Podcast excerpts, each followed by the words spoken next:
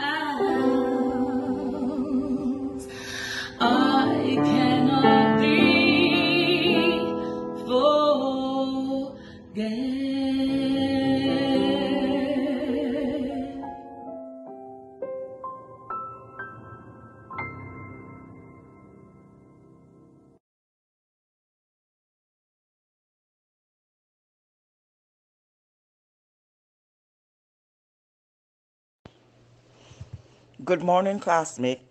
This is Marlene. Um, I would just like you all to know that that situation there with Sandra yesterday in East End, we canceled our meeting because of the safety of our people.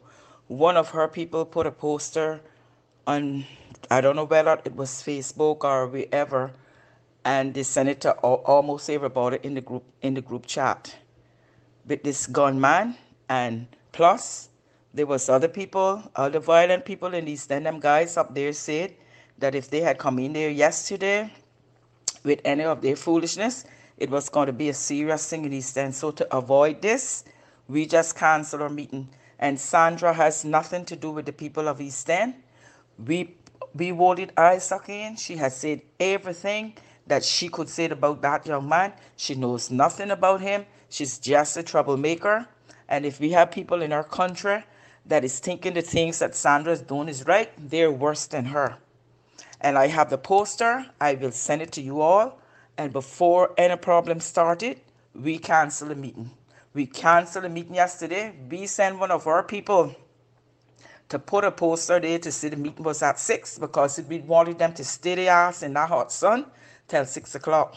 But anyway, eventually they found out where part Isaac was, house was, and we demand them, we tell them if you all put foot on this property today, we will tear gas everyone on the ass because this thing is serious.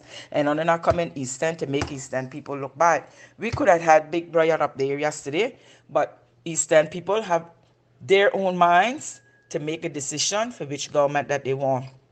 No other district should have the opportunity to come in to tell us what they want. We're not going to be Sabrina. She terminate her so bad and did her so bad that she had to turn back. But she don't have to tell us what to do. Whatever the people speaks for East End, we will take it from there. So that is what this is all about. And I will send you the poster that one of her followers sent to the group chat. Thank you.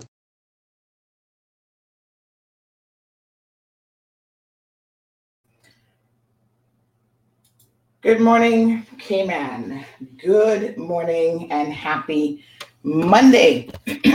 Let me find my microphone. How is everyone doing? We are here this morning to do some truth telling. So get your tea ready, folks. I'm getting my glasses ready. I got tea, I got water. As you can hear, my voice is still a little bit strained, but that was after a couple days of protesting. And now we're going to break it down. I wanted you guys to listen to that voice note first thing this morning so that we can set the record straight. Let me see who is here with me. We've got over 400 of you already logged in. Good morning to Marshall. Good morning, Evelyn. Good morning to the lovely Miss Morna. Keisha, good morning, my dear. How are you? Ugh, I'm hoping my voice can recover here shortly. Good morning, Olivia. Good morning, Miss Beulah. Good morning, Ruby. Good morning, Mike. Mike, I appreciate the love and support. We're going to talk about um, that here in a second. Good morning to Irvlyn. She says, Yep, tea is ready. Siobhan. Good morning, everyone. Valdine. Jasara. Barbara. Felicia, thank you so much. Miss Anne Marie. Yes, Barbara, grab your coffee, grab your tea, grab your water, whatever you need this morning, because we're going to break it down. Morning, David. Thank you for joining us from London. We got lots of people tuned in from the UK, Jamaica. Chantal, good morning to you, my darling. How are you? Louisa is here. Irvlyn cause, said, can someone please send the fire truck? We're here this morning. Well, let's get it. Uh, Michelle. I always say, is it, is it, do you really pronounce that Michael, Michelle, or just Michael? Amjad, good morning. So the first thing I want to do is talk about that voice note and then we are going to discuss the events holistically that transpired over the weekend. So, first of all, let me put in context. Um, I'll start with Saturday's protests, since this Marlene Samuels decided to send out this voice note to, she's in some group that includes her classmates, right? Let me turn on my camera because I want every one of you to be able to see me here today. Let me make sure. Ah, looks like I need to restart it here. One second. All right. Here we go. Good folks. And there we are. All right. So let's let's address Marlene and her voice note, which sent shockwaves throughout this community yesterday.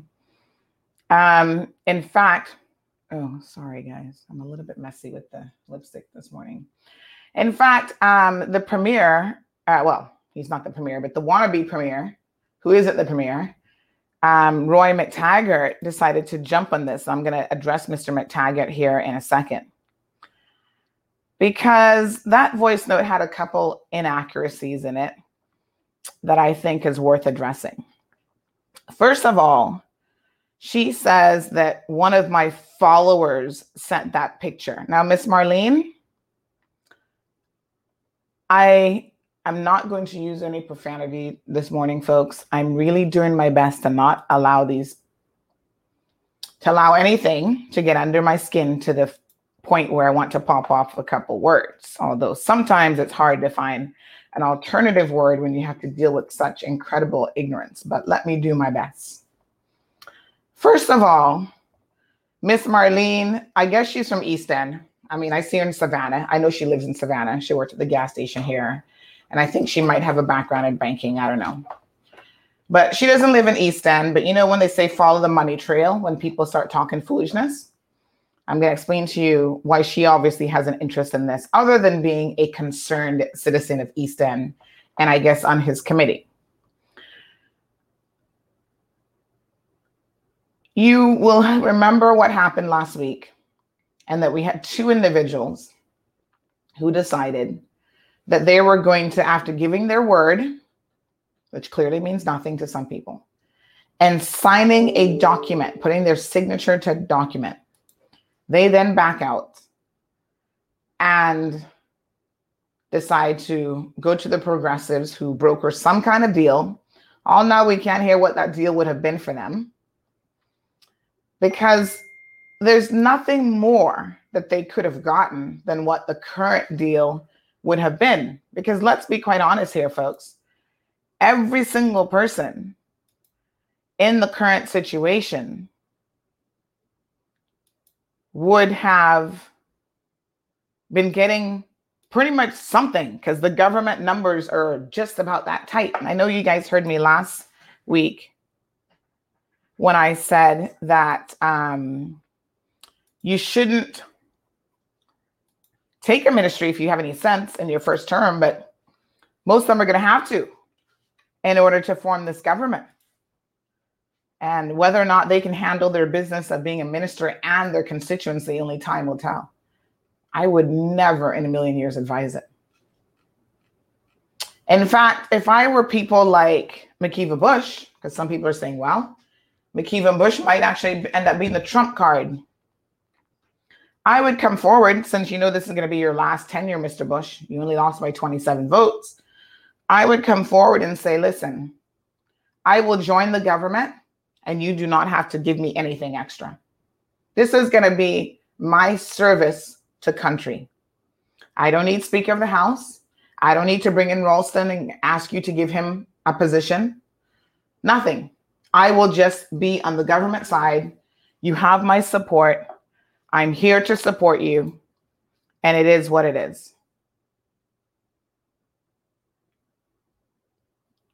So, at the end of the day, that would be the admirable thing to do, but we know admirable and politicians hardly goes together. In any event,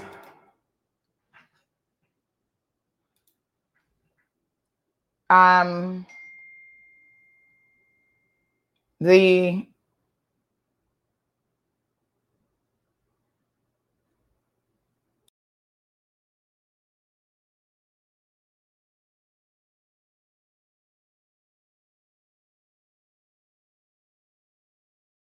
my my apologies. That's a little um glitch there.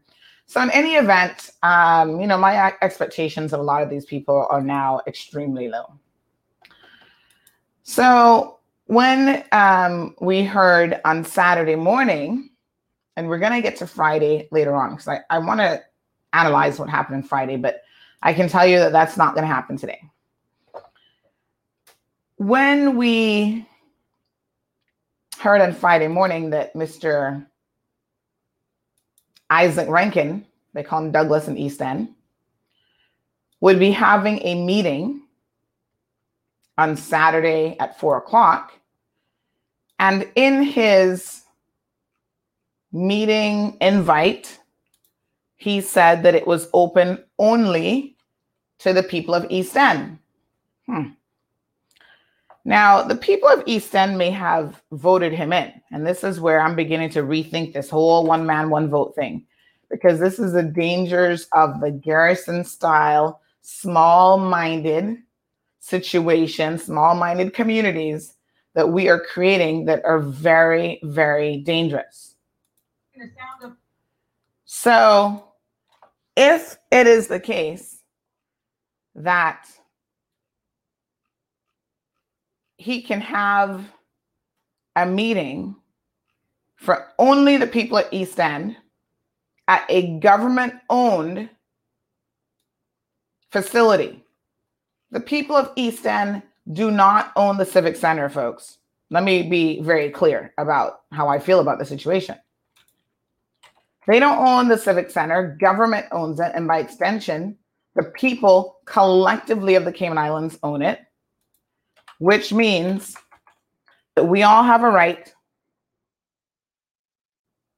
to go to that facility at any given time. Okay? So when I hear that he is telling people, oh, only the people of East End are invited, I'm like, surely you're not having this at a government facility. You must be having this at your house or your constituency office. Because there could be no way that you think, right? That the logical thing for you to do and the right thing for you to do is to have a meeting and actually put on there only the people of East End are invited to this meeting.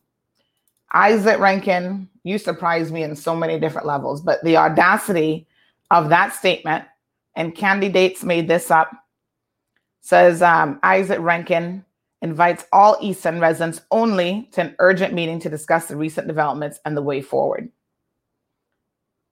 Two things I want to make in terms of an observation. Number one, Mr. Rankine made his decision before he spoke to the people of East End, even much less the country as a whole.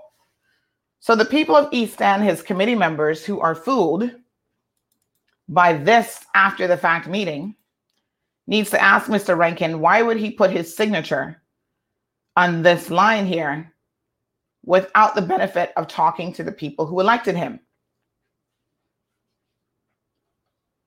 Now, here's the thing you see the time on that? Does that say 11 p.m.? April the 15th. You guys remember? April the 14th was election day, last week, Wednesday. So Mr. Rankine decides to have this meeting and those of us who had protested the day before on Friday said, right, well, we're going to protest again. The issue continues to be a live issue. We have a right to protest in this country, and I'm going to talk about the importance of protesting in a democratic society just here in a minute. And so we decided to go.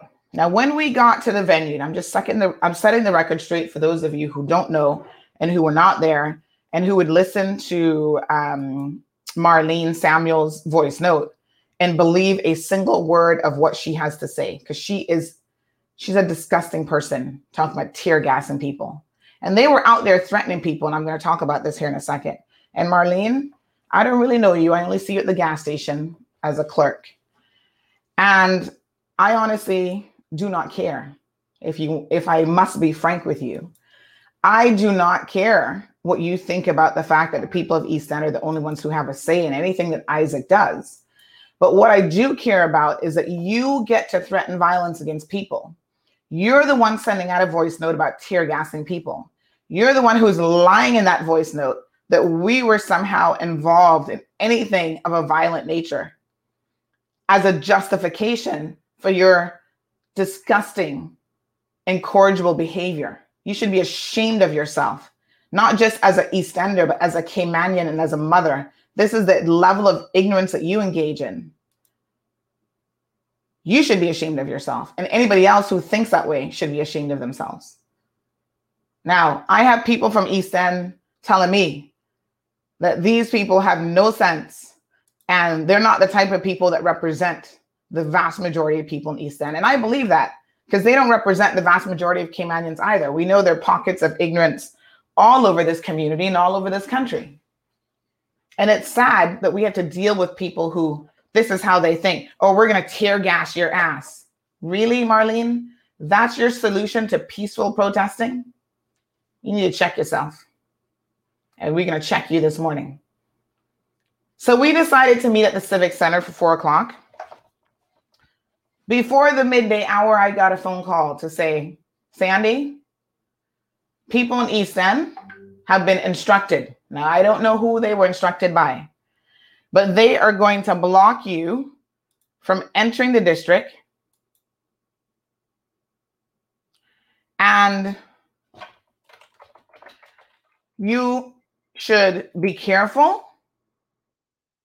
You should um, not travel in your vehicle because apparently they have already indicated what type of vehicle you have and they intend to block you at the road from even coming into East End. And I'm like, what? I am a Caymanian. So, how can you block me going anywhere? I don't need permission to go into East End. I don't need a passport to go into East End. But you see, this is the level of ignorance that when I call, when I use the term ignorant, this is what I'm talking about. These are the this is the danger of allowing certain people to get into positions when they allow and they believe in this type of behavior. So whether Mr. Isaac was a part of this idea to somehow stop me from coming into East End or not. We saw messages from him. Um, we heard that he told the police, okay, my Marl Road can't come to my meeting. The police can't stop me from going on government property, just like they can't stop me from walking on the public road unless there's some curfew in place because of a situation like COVID or something of that sort. So L- let me break down what I'm trying to tell you. The people of East End have just elected a man who believes that he can tell the police to stop a citizen of this country from showing up to a meeting he's having on public government owned property. Make that sink in for a minute.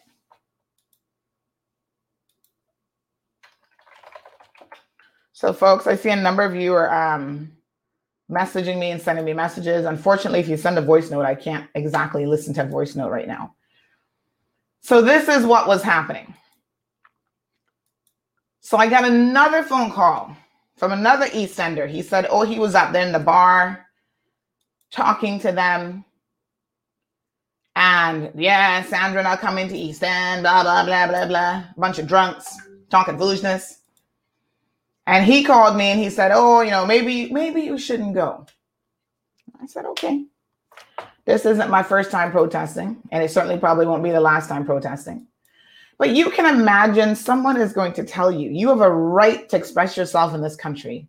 You have a right to peacefully protest.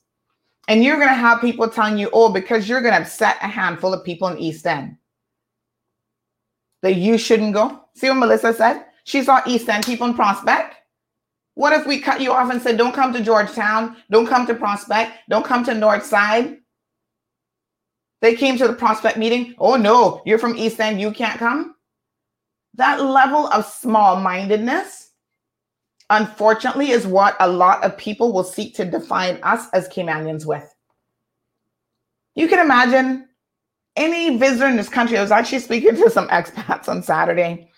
They're here under the um, the concierge program and they were asking me to kind of explain to them what's going on.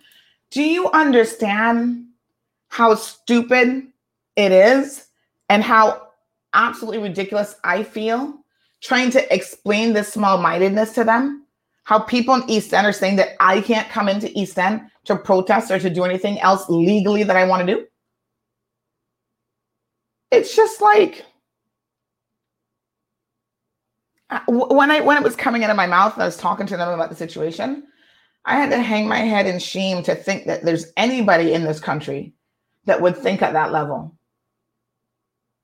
And what's worse is these are the people that are in Isaac's committee. So the other phone call, I said, okay, thanks for the advice.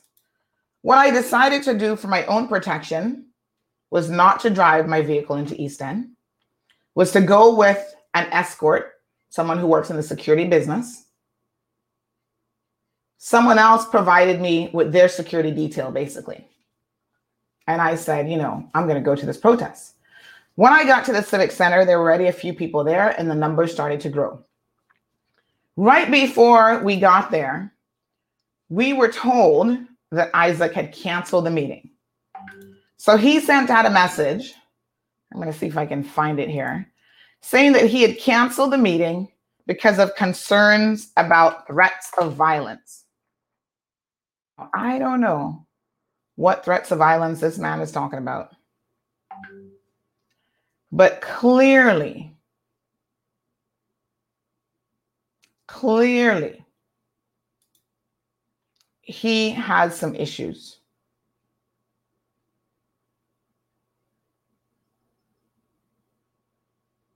Okay. So this idea, um, I think what he did was he turned on his phone and he started sending out these messages about the cancellation of the meeting. And the reason that he used, I'm going to pull up this this one here in a second, is that there were some threats of due to safety concerns of my East End constituents based on the various social media posts inciting violence. I challenge Mr. Isaac, and this is where you need to speak the truth and shame the devil. What social media post are you referring to, sir? With all due respect, that talk about inciting violence. Show us a single post, any social media post that you're referring to. Not in a million years, my fellow Caymanians. Douglas Isaac Rankine regrettably cancels the public meeting planned to be held at 4 p.m. this afternoon for the residents. Uh, she forgot, uh, but for the residents of East End. This meeting is canceled due to safety concerns of my East End constituents based on the various social media posts inciting violence. Liar. It is rather unfortunate that efforts to inform the residents of East End and the ongoing developments cannot be realized, really. All East End residents must be assured, all of them, are you really sure about that? That every effort will be made to arrange a meeting at a later date to ensure that the input of all East Enders are considered blah, blah, blah, blah. Show us one post, Isaac. Just one post that incited violence. Certainly nothing from Cayman Marl Road, I can tell you that. We have used the term peaceful protest over and over and over again. Nobody was on his property, John. Rest assured of that. And I'm going to clarify that here in a second. Nobody was on his property. So, when we were when we arrived and more people started to come to the civic center, and we were told that the meeting, we knew that the meeting was canceled because on my way there, people were calling me, you know, he's canceled the meeting. Should we, should we still come? And I said, yes. I said, at the end of the day, the protest will go on. He's canceling the meeting because he wants to cancel the protest. That's exactly the point. Our protest will go on. So people are there. They had their shirts, they had their signage, ready to protest. So when we were at the Civic Center shortly after four o'clock, there were people who said, listen, he is meeting at his house. There's a large group of people there, and there is an empty lot across from his house. Should we go to that empty lot? Now, I want to be very, very clear about this. I was the of the opinion that we should stay put at the Civic Center. There was more room there. This was a government facility. There was no question about ownership or anything like that. You know, let's continue to protest there. The majority said no, let's move the protests across on this empty lot. So that is what happened. I was not dictating to this group of protesters what they should or shouldn't do. This was a collective effort. Most of them felt like I was the organizer in the sense that I was putting the word out there saying, yes, let's go protest. Obviously, on CMR, it has a wide reach. So we moved it then to this empty lot across his house. The police were at the Civic Center when we got there. And in fact, we knew that Mr. Isaac had asked for police presence. Before I even went to the Civic Center earlier in the morning, I emailed the police commissioner and said, We are intending to have a peaceful protest. In fact, let me just check my emails here because, again, the word peaceful has always been used. And we wanted, I was requesting additional support. Here's what I said Good day. This is the police commissioner, Mr. Derek Burns. We are requesting additional police presence in East End this afternoon. People in East End are planning and blocking peaceful protesters from entering the district and government properties. And I said people will start arriving after 3 p.m. So he sent additional enforcement at my request. And you notice the words used peaceful protesters. So when Miss Marlene starts talking about we were inciting violence and somebody sent her this picture, I mean, I don't know.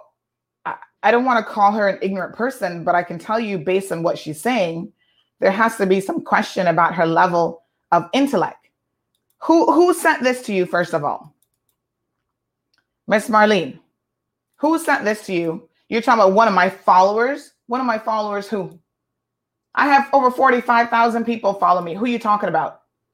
There are people who follow me that don't even live in the Cayman Islands and know nothing about us. So someone sends you this photo, and let me be very clear. This photo is not in the Cayman Islands. This has been in circulation for well over a year because I have seen it multiple times. So I guess Miss Marlene don't have a clue. She's never seen this before. But what, what is this supposed to be? How is this threatening? Someone sent it to you and said what? You notice that she didn't say, oh, they sent this and they said anything, or let me screenshot and provide you evidence of what was said with this photo. This photo went around over a year ago as a joke with people saying, how can a no armed man, he has both of his arms amputated, be walking around with a gun? What is he going to be shooting with? That was the whole joke about this picture when it was circulated quite some time ago. So, how, how is this threatening?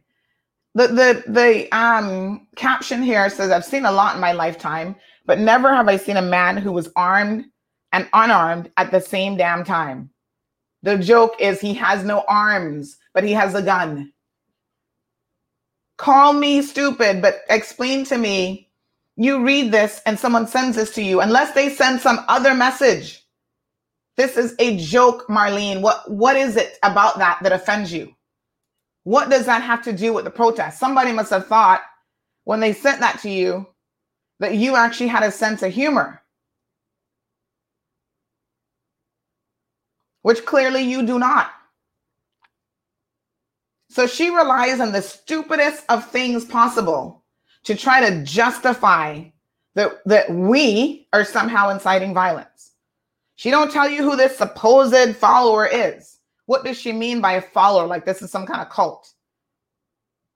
What are you talking about? So when we move the protest, there were some real characters that decided to come out and start addressing addressing the protesters. They were threatening violence, telling us to get out of East End. We don't belong in East End. What they gonna do? I'm gonna bring Cindy on here in a second because I was videoing and I was getting the sense of what was going on, but a lot of times I don't hear specifically what a person is saying. I do know that when Cindy got there, which she got there a little bit later, people had approached her and others talking about you all are ugly and you're this and you're that. So when you hear me start to go a little bit lowbrow, which I did, and I did pop off a few words, but when I start talking about, okay, you walk around at five teeth in your mouth and you have the audacity to call anybody ugly, maybe you need to check yourself on a different level. And you think with your five teeth in your mouth that you're hurting now, Isaac is going to make sure that at the end of his tenure, you will not have any teeth left. I did say that, and I mean every word of it. So they started attacking us. So, were there people there who responded to those threats of violence? Yeah, there might have been a few people there. The vast majority of people there, which included children, by the way, had nothing to say to the people across the house on this property that Isaac is renting. So the house that is across the way, let me clarify this. Since Marlene is all up in the mix and she wants you guys to think that she actually cares anything about East End and the people of East End, that house that is there that Isaac apparently has apparently he was living in South Shore with his girlfriend. I'm going to give you guys the 411. He has a wife that lives in West Bay. He's left the wife. He has a girlfriend that I understand works in his business, a Jamaican lady. And he has since moved out of their shared apartment or whatever in South Shores. And he's moved into this house in East End more recently. This house is owned by Marlene, and she is renting it to Isaac. So you see, follow the money trail, folks. She has an interest in kind of trying to keep Isaac there because he's renting her place. And she added on a little piece onto the back, I understand from my East End sources. So we protested for a few hours. I left after six o'clock. The police said, oh, we can't use the bullhorn. We can't do this. We can't do that. Yes, they were calling us all sorts of names. Charlene was out there. She can tell you. And it was still a peaceful protest despite all of that level of ignorance.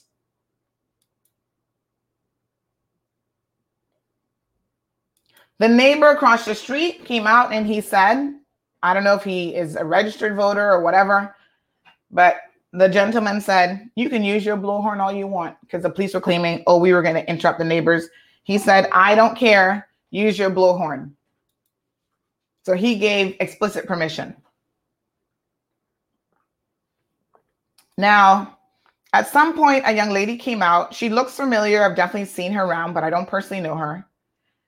And she identified herself as Isaac's niece and that she wanted to talk.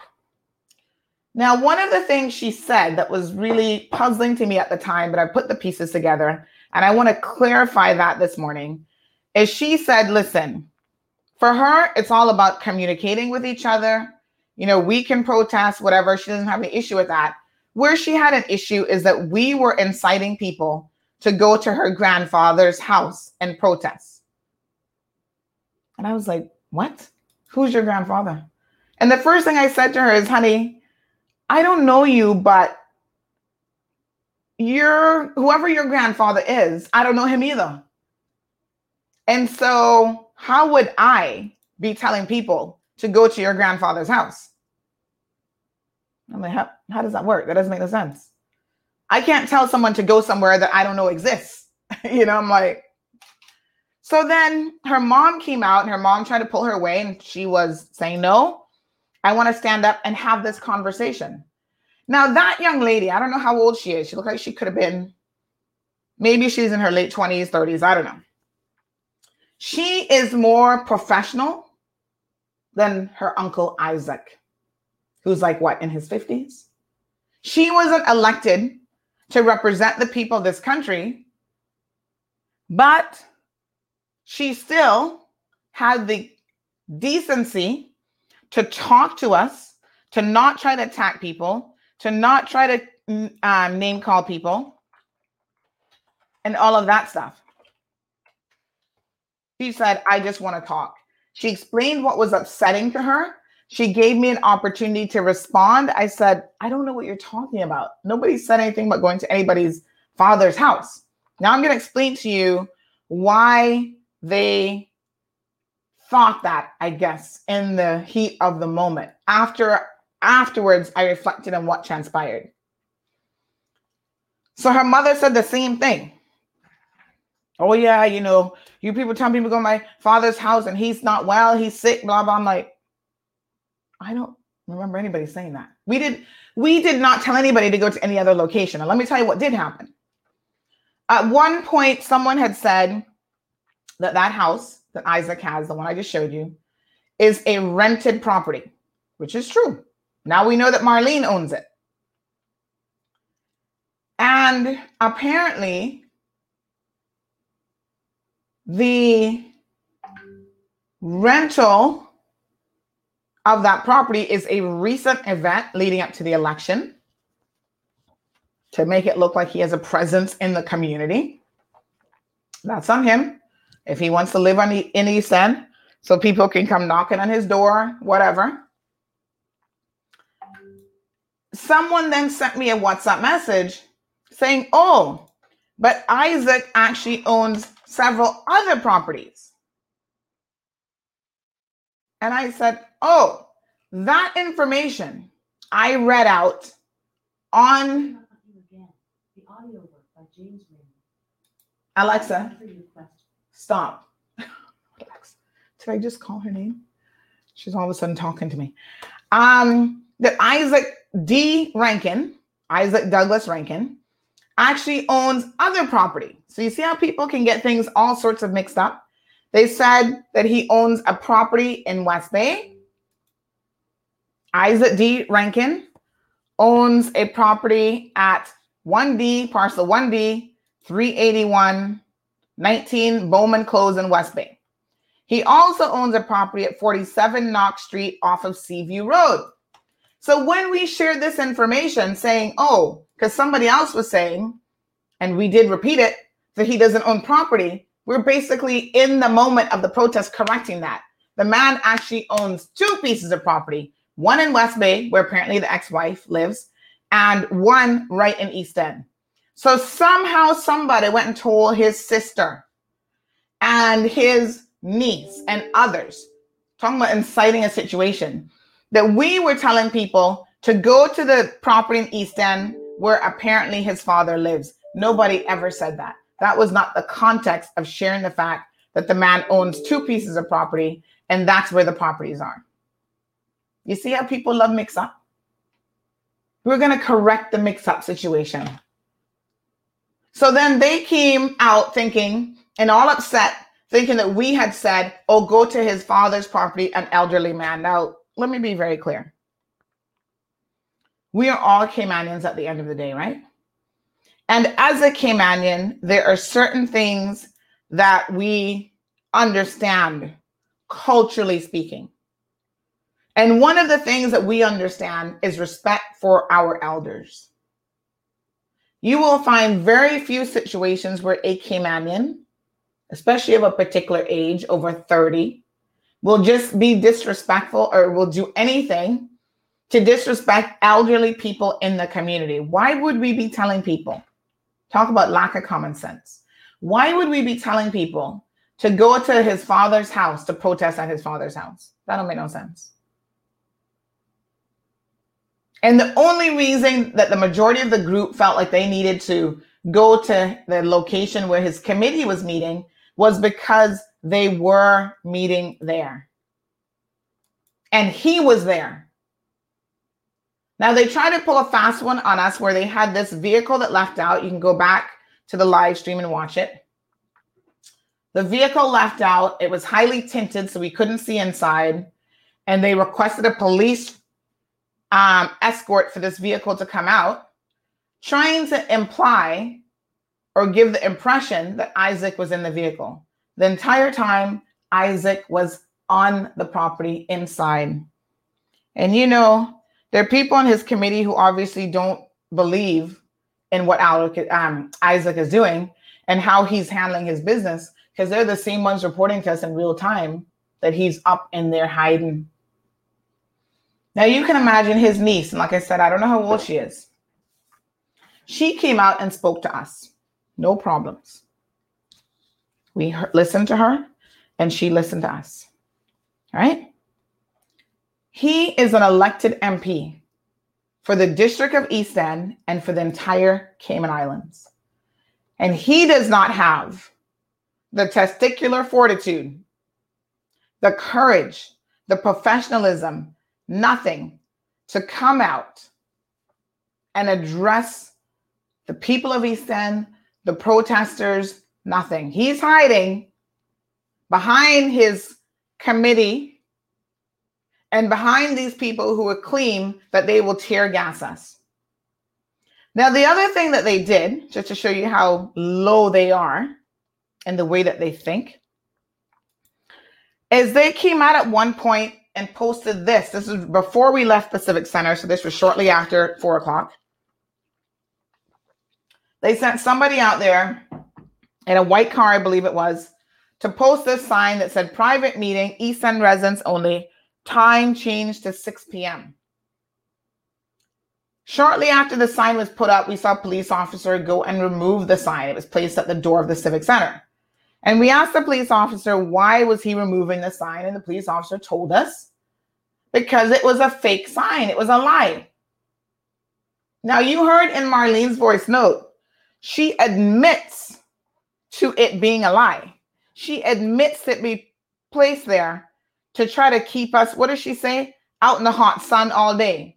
Well, honey, we still stood out in the hot sun right across from uh, your property. The hot sun not bothering us. The hot sun not gonna kill us.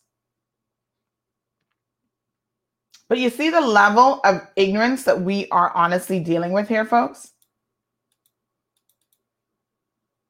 And that ignorance does not um, relate just to people of East End. So let me let me address this tidbit now.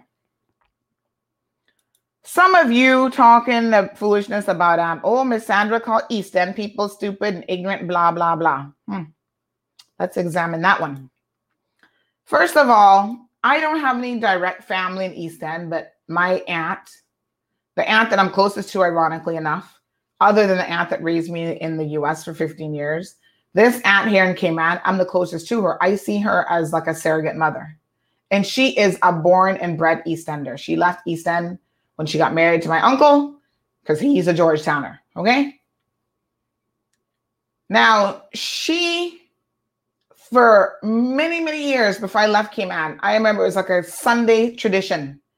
Every single Sunday, she would take her children, and most of the time I was with her would take us driving out to East End. And when I was a child, this is before I left the state, so before I was nine years old, I always thought, oh my gosh, East End seems so hilly. Like the houses seemed like they were so far up in the mind of a child. I'm like, wow, this place is like really big and so different than Georgetown, right?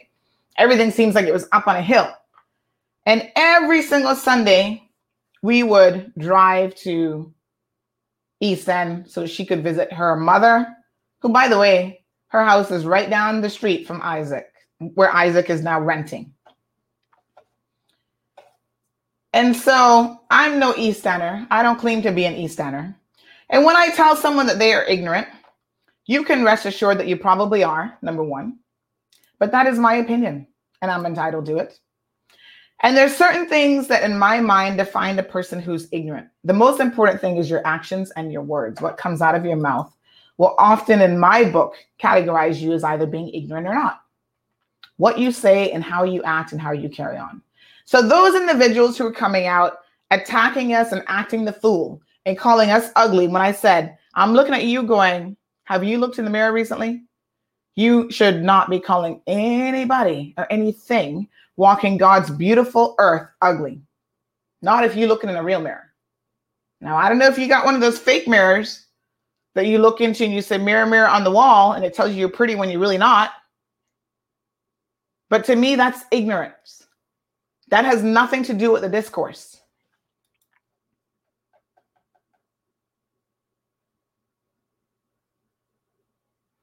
So well um valva i understand he has an office space but that house i've been told by more than one person is actually marlene's house Listen, I'm not the property manager here, but that's where he's residing. And I'm told that the house and the photo that I've just showed you, this house right here, that 2446 or whatever it's called, um, is Marlene's house.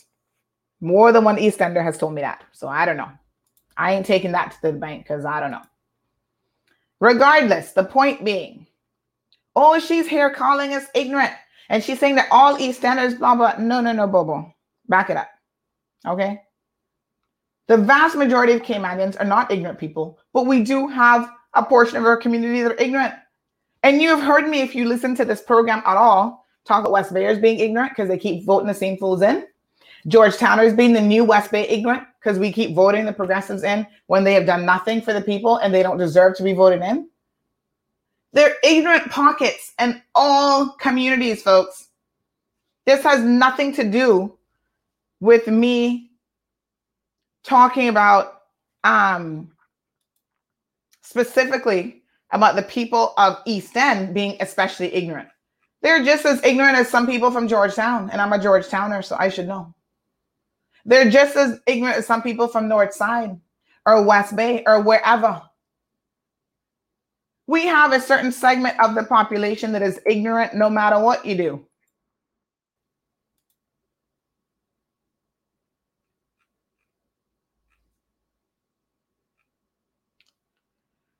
So don't be taking it personal just because I'm calling you ignorant. So Paula says it's not Marlene's property, like I said. I can only tell you what people told me. I whoever whoever's property it is, it isn't Isaac's property. Let's be very clear. He's renting it from somebody. And we can definitely check with lands and surveying to see who owns the property. So by tomorrow, when I come back on, I will tell you exactly who owns the property because that's publicly available information. No problem. So, yes, there are ignorant people all over the world. There are ignorant people in every single corner of Cayman. And that is what it is. Now, if you're ignorant, I gotta call you ignorant. And if you get insulted by the fact that you are being called ignorant, what should really get you insulted is the fact that you are ignorant, not that you've been called it. Because somebody trying to be honest with you.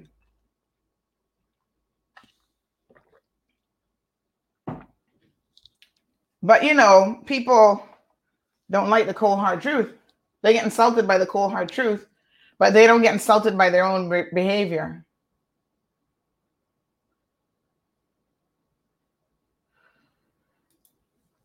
Now, EastEnders seem to think, and this is really interesting. I don't know if this is pervasive in other districts, but I even had a police officer message me and said, Sandy, as someone who has worked in the police force for many, many years, they're really special when it comes to the things that they think they can do and get away with it. Just because, oh, we're from East End, we don't operate by the same laws as anybody else. And they have ingrained this mentality into especially the young men in their community where they can engage in certain acts of violence and do other things and it's okay they're going to get away with it. Now that's a problem.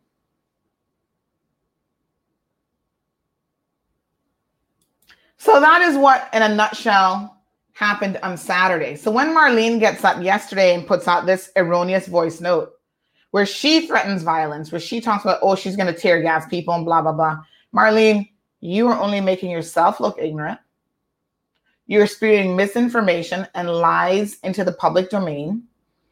And the vast majority of people will know that none of that ever happened. The other thing that's of interest now that I want to get into in a broader context of what happened and what transpired over the weekend is this whole um, progressive propaganda. So every two minutes, my phone was blowing up Oh, Alden doing this. Oh, um, what's his name? Is meeting at um at, at one point yesterday afternoon. I was driving back home from going to town. Was I in town yesterday? Yeah. Yes. I went to breakfast. I went to town. And you know, I got to stop by Miss Alrita's to support her. Came out in business. A little Sunday lunch. Oh yeah, Wayne Panton is at um is that what's his name's house right now? Um, I'm trying to remember the address in Seaview Drive. I think it's number, I think it was two eight eight six or two four four six or something. Seaview Road. Somebody tell me they and look it up right now and let me know. Um Okay, so someone clarified and said that particular house is not for Marlene. Marlene's house is further down the road, and that's where his office is. So he's actually renting two houses in East End. But we can find out who, who he rented all of them from uh, once we get the exact details. So the storyline goes let, let me tell you why Isaac is under pressure from a select few people in the district of uh, East End, right? So there's certain contracts that exist. Dart and other, at least one other developer. Now, the name Imparato keeps coming up. Everything I hear that going on at East End, I'm hearing this Imparato guy. Is he not the one who was involved in the um, now defunct um, what's it called? Um, the Margaritaville Hotel. But Imparato, I think, has connections to CUC. He owns all sorts of properties on the island. He's considered a major developer, right? So his name keeps floating around in the district of East End. And you keep hearing about these contracts, and this is what it comes down to. There are certain people in East End who are connected to Dart contracts, and I don't know if they're Imparato contracts or whoever this developer is that has certain projects happening. And they get jobs, maybe 30, 40 jobs out of this for their little businesses in East End. And so they have a collective interest in keeping everything the status quo how it is. In their support of the progressives, they put out this narrative, which the progressives, I'm going to talk about their propaganda machine here in a second, they then continue the propaganda machine that, oh, if Wayne Panton becomes premier and the independents get in, they're going to stop all this development. And if they stop development, that means our contracts stop. We can't feed our families. We're not going to be able to make any money. And so, what we need to do is flip Isaac and tell him to support the progressives because the, the progressives are certainly not going to stop any contracts, whether they hurt the overall Cayman Islands or not. They're protecting a few people in a few deep pockets, and that's all that matters. You know, I'm always telling you guys on this program to pick sense from nonsense. How on earth is Wayne Panton or anybody else, an elected official, going to come in and stop a project that has already been approved by planning and is already in the works and is happening. How does that happen? It doesn't happen. What you may have happening is because Wayne Panton believes that we need to protect the environment. We don't just destroy everything in the name of development, because once it's all done and destroyed, then what do you have to develop? Absolutely nothing. You have Wayne Panton saying, hold on, I believe in something called sustainable development. I believe in checks and balances. I believe in having things put in place where we don't have every inch of this rock sinking because we've overdeveloped it and we have nothing left for future generations to purchase, to acquire of their own. We have no open spaces for people to just go with their families and enjoy, et cetera, et cetera. We fished, we fished everything out of the sea you know, there is a thing called sustainable development that works. But this sort of thinking has been permeated throughout a large portion of the East End community by select members of Isaac's committee. And you know who you are, whether you have teeth or not, you're getting a nice little paycheck from these developers. And in some instances, that paycheck is going to support your other habits that are completely illegal and maybe that's what the police need to be spending some time on because everybody hear all about your coke habits and everything else that you're engaging in. Came out as small. You think I can be walking around East End snorting cocaine all day and got thousands of dollars in my pocket and the rest of East End not talking about that kind of behavior? You're not hiding it from nobody. People know your business and they are talking it. And it makes us all look bad, quite frankly.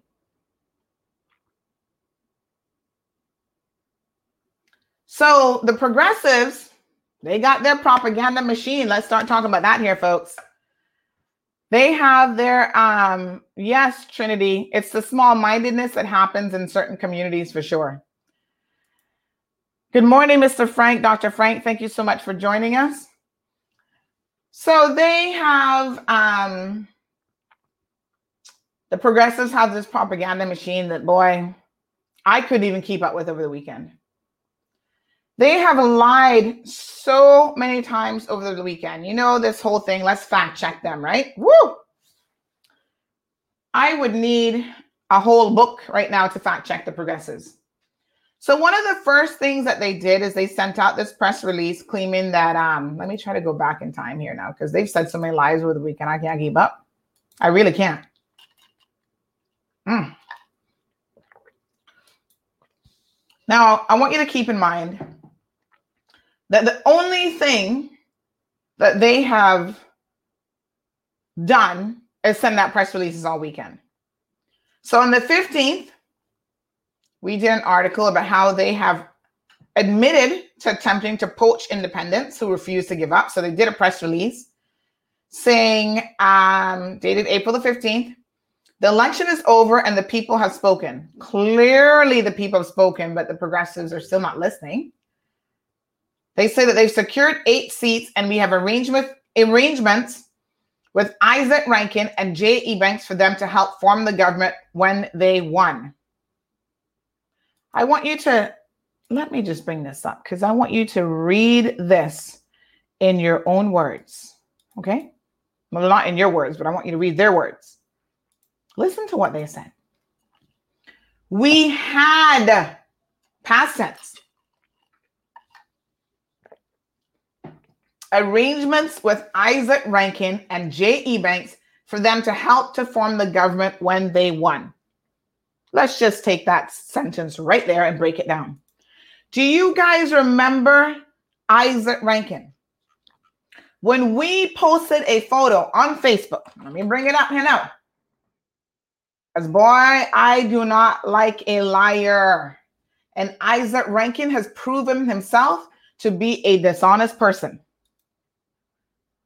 So, dishonesty.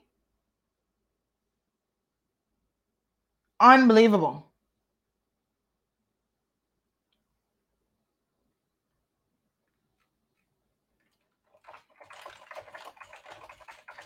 When we got this photo, let me just find it here now, Mr. Isaac, of Isaac and Alden meeting.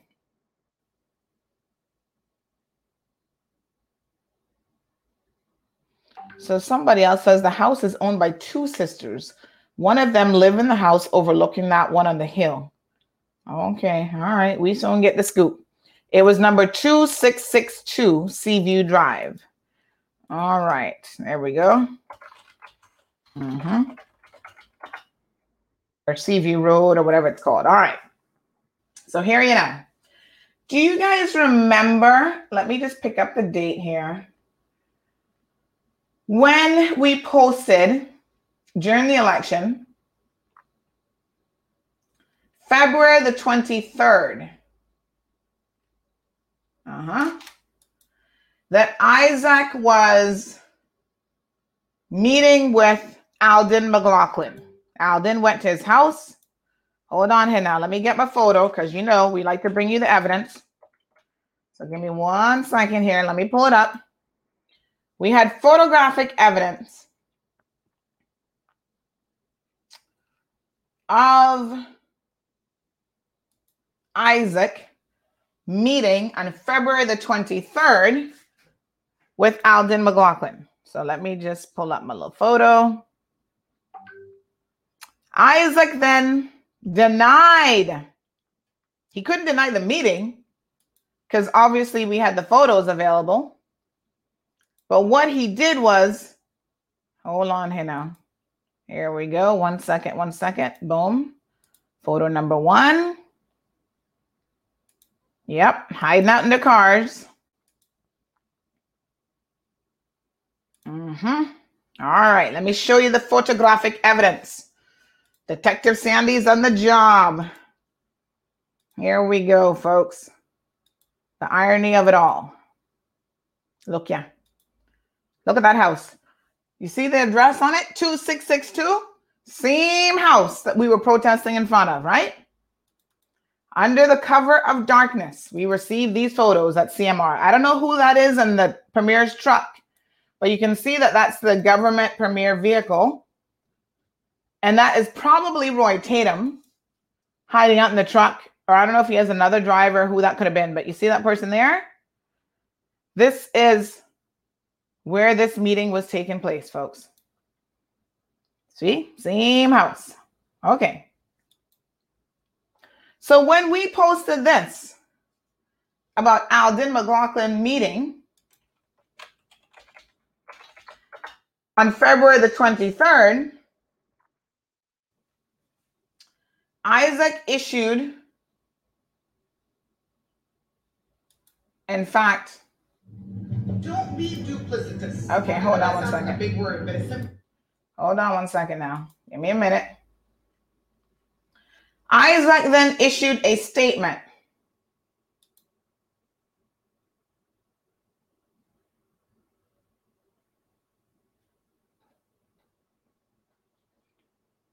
Let me show you the screen share one second.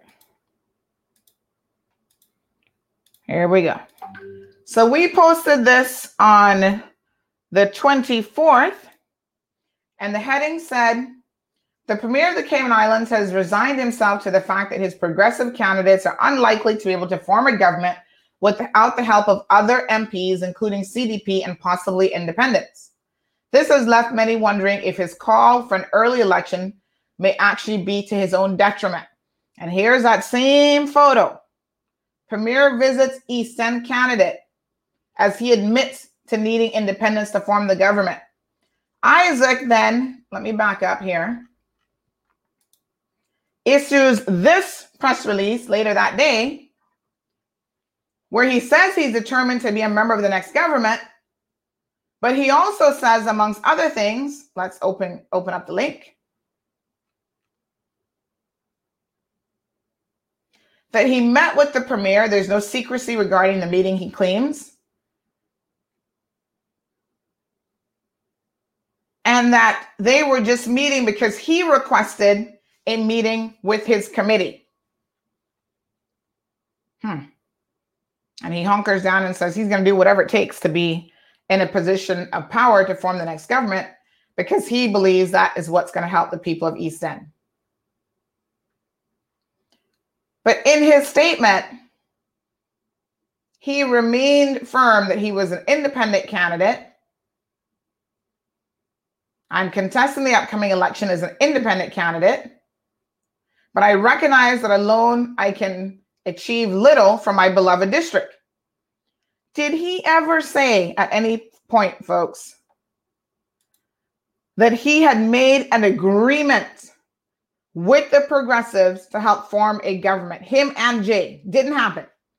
Now Jay look like he done changed his mind again because he not there. Right? No Jay signature on this. So Jay must have, after he got in, Jay must have been like, oh boy, I don't know. I don't know about this situation. Isaac's signature is right there. And they said in past tense that we had arrangements with Isaac and Jay for them to help to form the government when they won. Now, let us be very, very clear about something here, folks. You don't have arrangements with the progressives if you win that you're going to help form the government without getting something at the time of the arrangement, not just after you won. So when I hear these stories about the money that was flowing hmm, in the district, the envelopes of cash, and the this and the that, I am now inclined to believe such accusations. Speculation, yes, not confirmation, but I, for one, believe it. The progressives has deep pockets because their investors have deep pockets. And these are investors who wish to make sure that things stay right how they are. So Isaac and Jay had agreed, according to this. Now, I'm going to also tell you that you can't believe everything that the progressive says. But this is one thing that I'm inclined to believe. For more reasons than one.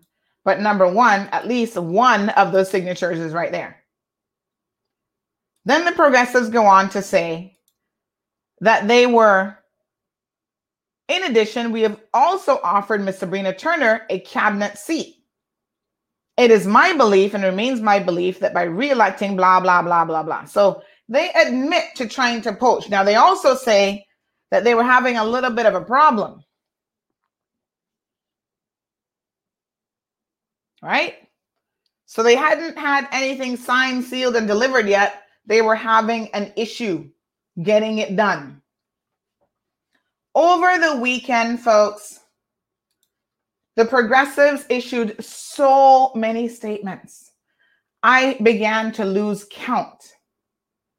And what I can tell you is a lot of what they were issuing were fake news to try and confuse the people. So at one point, they actually issued a statement indicating that they had been talking or meeting with um, Andre Ebanks and West Bay. Folks, that was a lie. When they sent that out, Andre wasn't talking or meeting with them. He was with the independents who had been meeting all weekend long, working and trying to get this deal done, working on behalf of the people of the Cayman Islands. Why are you lying? They sent out another press release about how they had met with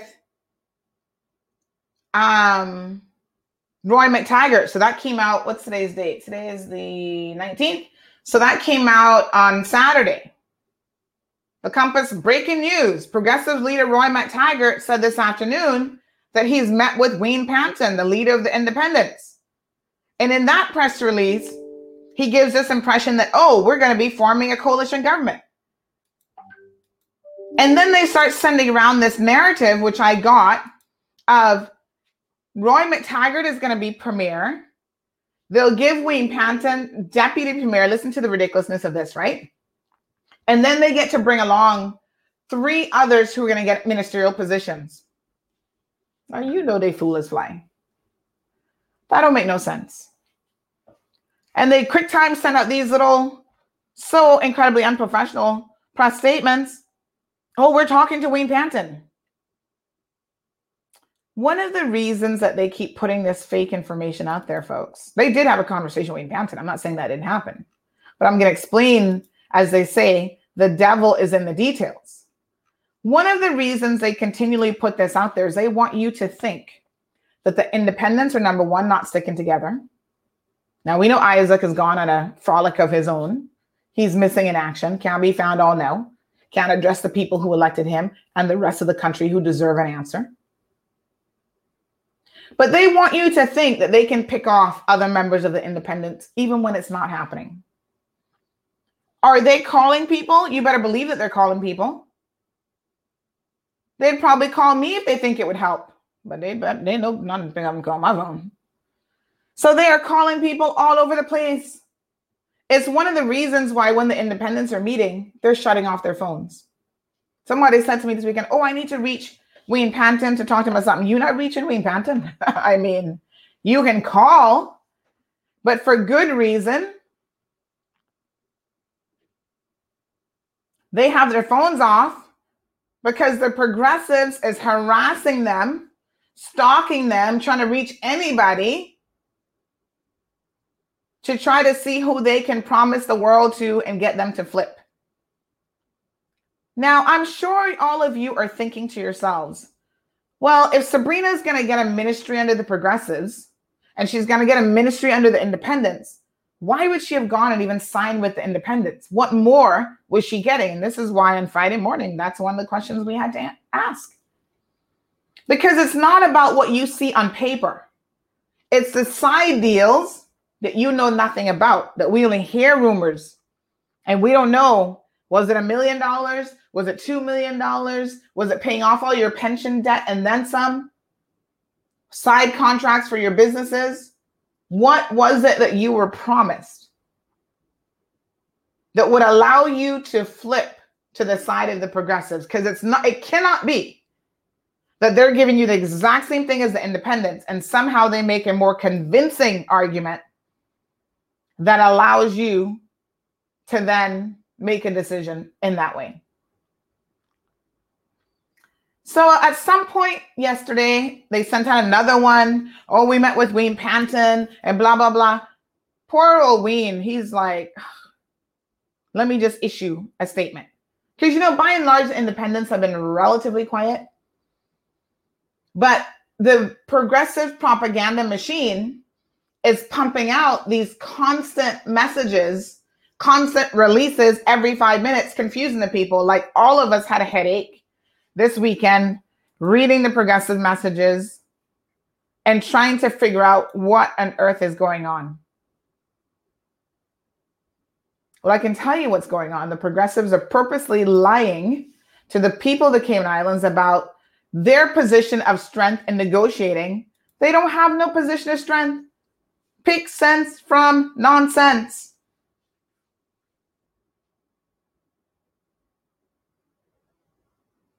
Seriously, why would Wayne Panton, who has the majority independence, say, oh, okay, I'm not going to take premiership. I'm going to give it to Roy McTaggart.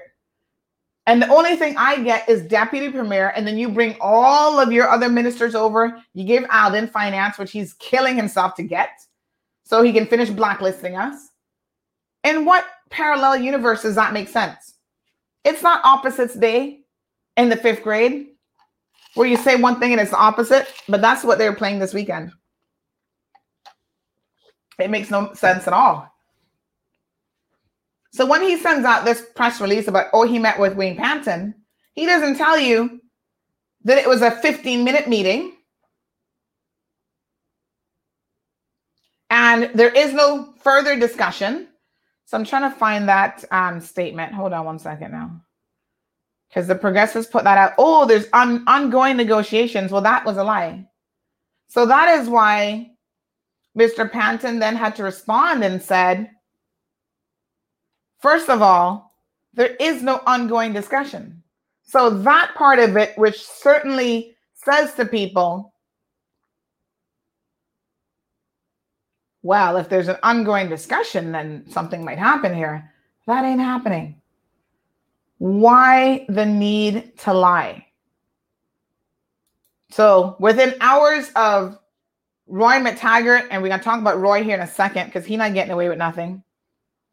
Lying about these ongoing discussions, Wayne Panton had to respond to that and said, Yes, we had a 15 minute meeting. And in the world of negotiating, 15 minutes is not a long time. You know you ain't got no real common ground. When the minute when the meeting only lasts for 15 minutes and then you're out of there. So at some point, I decided, you know what? I am sick and tired of putting out all this fake information coming from the progressives camp. Now they have the compass who are happy to do that for them. Knock yourselves out, compass. What I'm telling you is the progressives are more than duplicitous. Okay? They can't tell the truth this weekend to save their life. They're hanging on by a thread. Now, let me tell you one thing you need to keep in mind. The only grouping that has submitted anything of substance to the governor's office, and this is where you pick real sense from nonsense, has been the group of independents. So they're the progressives are telling you, oh, we meeting with this one, we meet we meeting with McKeeva and Jay and your granny and that one and blah blah blah. You had all these signatures you cleaned. Why is it that the governor hasn't received anything from you? You know why? Because you ain't got nothing. Nothing but a bag of lies. Okay? I want you to reflect on a couple things here this morning when we talk about the progressives and their inability to tell the truth. And those of you who support them and want to put out this narrative, but oh, I, I hate the progressives. That's that's the new thing over the weekend. I'm so hung up on the progressives and I hate the progressives. I was a founding member of the progressives. when Mr. Roy McTaggart wasn't there. I was there. I can't even find. I'm looking for my photos. You know, I know I have some photos around here of me protesting with and on behalf of the progressives. So don't tell me no foolishness about I hate the progressives. I hate what the progressives has become under the leadership of Alden McLaughlin. I think it is most unfortunate. I went to the United Nations in what year was that? 2001 or thereabouts. I got to try and look through my old photos. You know, everything's electronic these days, but this was before we had a lot of electronic photos. I know I got it around here somewhere of me with my wheelbarrow going from the public library to the old government building, standing up in front of McKeeva with my sign when he was trying to give away our birthright. Yeah, that was me out there like a jackass. Because again, I stood for in the moment what was right for this country. Now, a lot has changed since then with the progressives, folks. They're no longer the party that you can trust. they talk about they were doing this, that, and the next thing for love of country. Well, I don't know what happened to that, but that went out the window. It's no more love of country. It's love of Alden and what Alden says, Alden gets, and that sort of rhetoric. I'll find, don't worry, I can find my photos of me protesting. Billy Adams was there. Billy, you should have some photos. Denny Warren Jr. was there, as well as countless others. So when Roy McTaggart now jumps up, talking about the fact that we are protesting and that us protesting amounts to what did he say yesterday? Um, hold on here now. Let me go to the compass because this is the only way I can get all the fake news right now. Because it's definitely not on CMR. So he says on the compass, he sends out a press release yesterday and he does some kind of interview that apparently us protesting, he calls for calm and he says that um, we're engaging in online bullying and intimidation of representatives.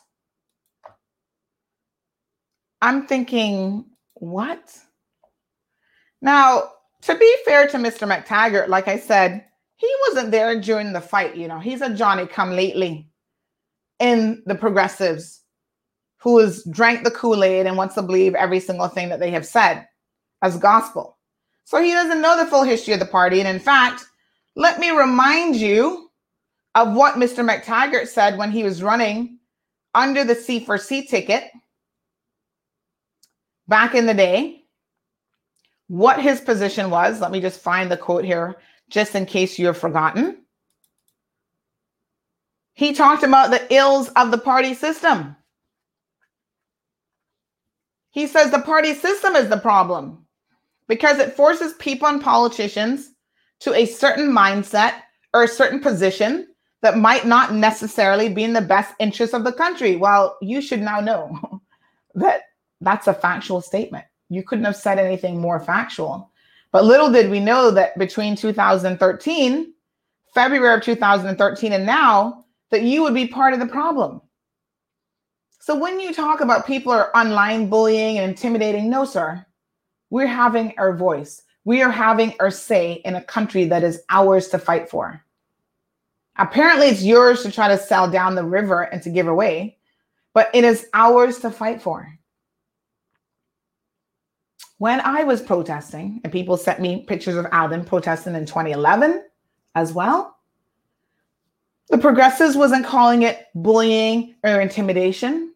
Oh no, this was peaceful protest for a just cause, and we must do it. That's the position that progressives would have been taken. So when it's convenient for you, you engage in these narratives that are completely self serving and have nothing to do with what is in the best interest of the people. Anna says, in their propaganda, they cannot hide the obvious hypocrisy. Following a general election, this is their quote every elected member is free to decide who to support for government and their preference for premier. McTaggart said in his previously issued statement on Sunday. This is the democratic process. Dot dot dot. He said that the current turmoil being experienced is not on the shoulders of the progressives. Really? A big reason for why we're here today is that we went into the election. There were assurances that, and unfortunately, um, this system always cuts off the rest of it. So feel free to, to print the rest of that for us. But basically, the point is people who had made agreements with him, because he said he at least had two, when they were elected, they obviously changed their mind and they decided to go with the progressives. I mean, the independents, my apologies. Verbally, and they signed on the dotted line, and then they turn around and they flip again. Well, at least Isaac. Sabrina flipped, now she's flipped back again. So the fact that you are not prepared to respect the democratic process, Mr. McTaggart, the fact that you have to yourself manipulate the democratic process. Again, you need to ask yourselves, folks, why? Why is the progressive so hell bent on ensuring that the people of this country? So we have some information here on who owns that piece of property, that house. Block 72C, parcel 73. Owner is Darnell Carol Ann Rankin. Maybe she's related to Isaac with that sort of name. Joint proprietorship. So I don't know who else. Somebody did say it's owned by another sister. Oh, yes. The other person is Josie Diane Welcome. Those are the two individuals who own the property. Number 266 2662 Seaview. I think it's Seaview Road or Drive. Is it Seaview Road? But anyway, Darnell Carol Ann Rankin and Josie Diane Welcome. There you have it. That's who Isaac is renting that property from. And uh, once we get the address of his office, we'll find out who he's renting that one from as well. what are you saying to me? Hold on. Hold on a second here now. Hmm. What property is this one? Oh, interesting. Huh. Now, this one made me pause. I don't know about the rest of you. But remember how we told you that he actually owns property in West Bay? That parcel off of Bowman Close. That was acquired. Uh huh. Under the National Building Society. Hmm. Interesting. Hmm. Well, seems like we got some digging to do around here. So Isaac owns two properties. Uh huh. National Building Society. Uh, that's the West Bay one. And then the one in East End that we mentioned before, where apparently um, it's a joint proprietorship as well. Isaac Rankine and okay, right. Hmm, 72C 427, 72C 109. Uh-huh. Okay. Mm-hmm. All right. Thank you so much. Uh, so one of the other rumors um, that was flying around yesterday after the protests is that Isaac was hanging out in a condo in Rum Point, which we believe, again, not 100% confirmed, but sources are very, very good in this. Joe Imparato has property at Rum Point, at a Rum Point residence. So you see, people are sharing all sorts of information, and there are ways to verify uh, bits and pieces of this for sure. Mm. And then another message just came in. You see how people know your business? Came on, you know. People know. Somebody else, I'm just seeing these messages now. These came in at 836. So over half an hour ago said, no, the gray house is owned by Carol Ann and Josie Rankin. Marlene owns the house that his office is in. Thank you, my good people, for the clarification. She doesn't live in the house overlooking it. She lives north side with her son. One sister is Josie Welcome, and the other sister is Carol Ann Rankin. Was just confirmed that that was the actual information um, that we just received. So now we got the full story. We got it just like that, a thousand percent accurate because that's what we like to do here in CMR. Go to the sources and get the information so we can tell you what it is. So Isaac is renting two properties in East End. The one that's at 2662 Seaview Road is owned by two sisters, Josie Welcome and Caroline Rankine.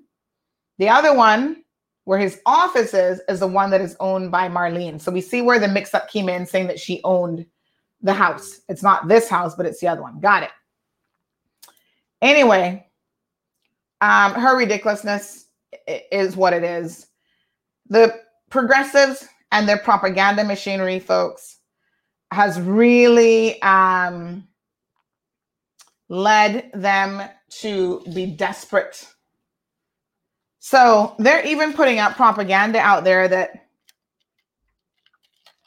says, well, if the independents are talking to McKeeva, wow, heaven forbid they should be talking to McKeeva because, yeah, remember what they were saying about McKeeva? uh-huh they would never work with him blah blah blah let me let me show you something that wendy ledger said i had to laugh when wendy put this up.